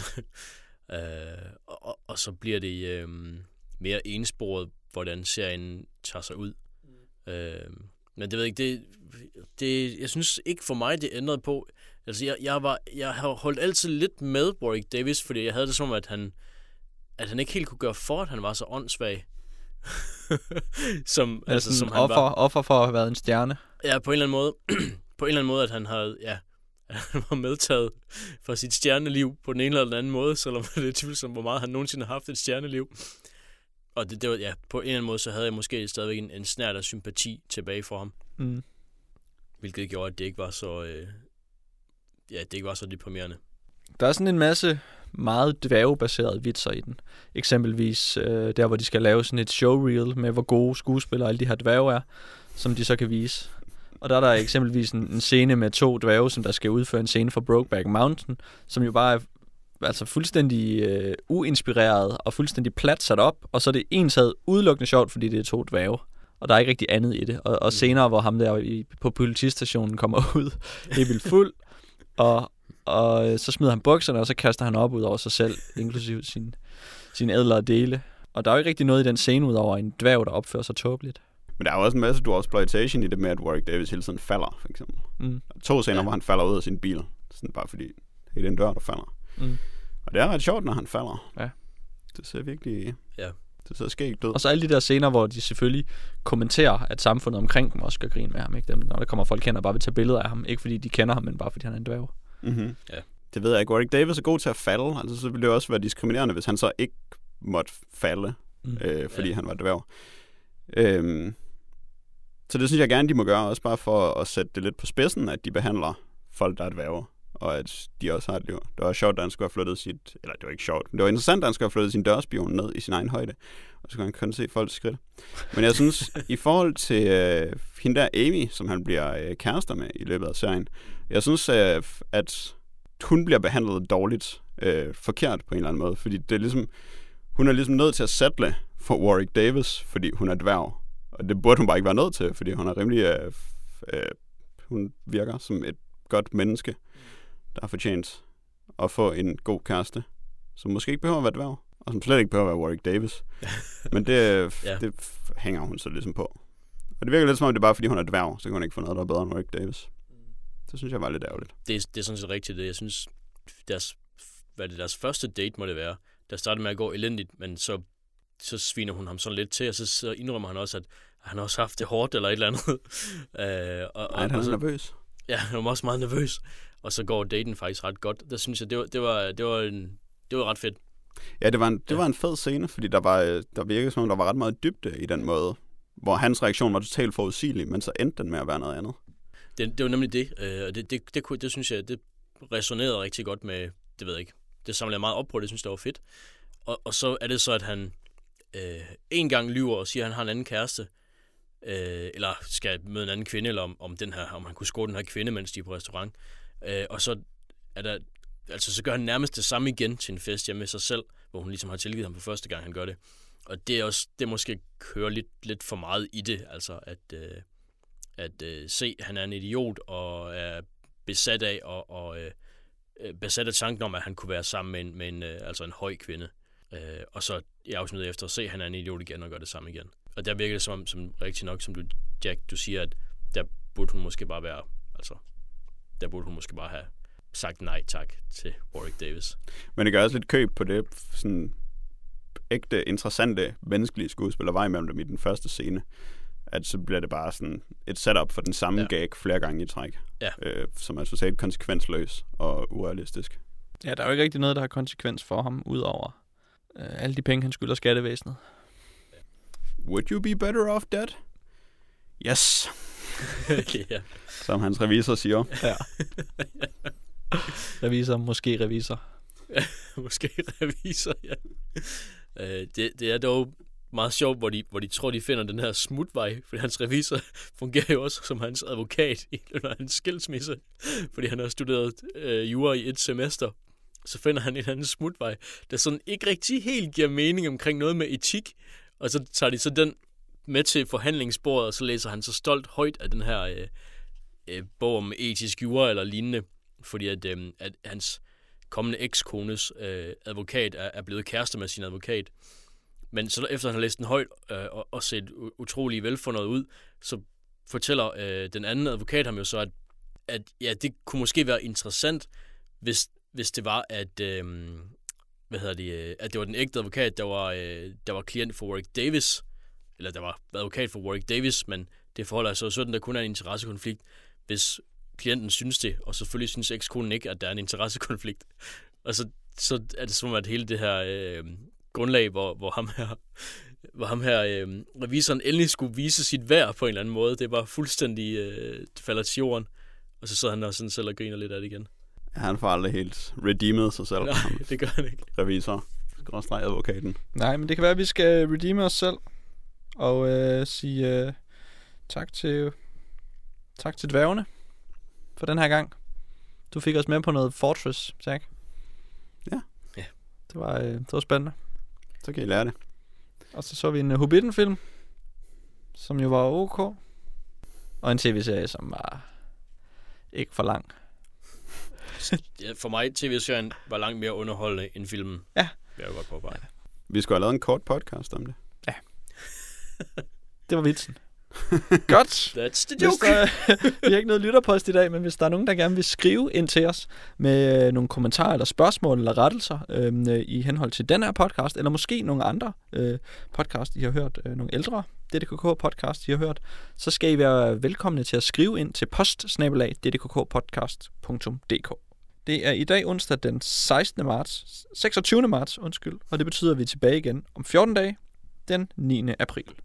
Farvel og tak.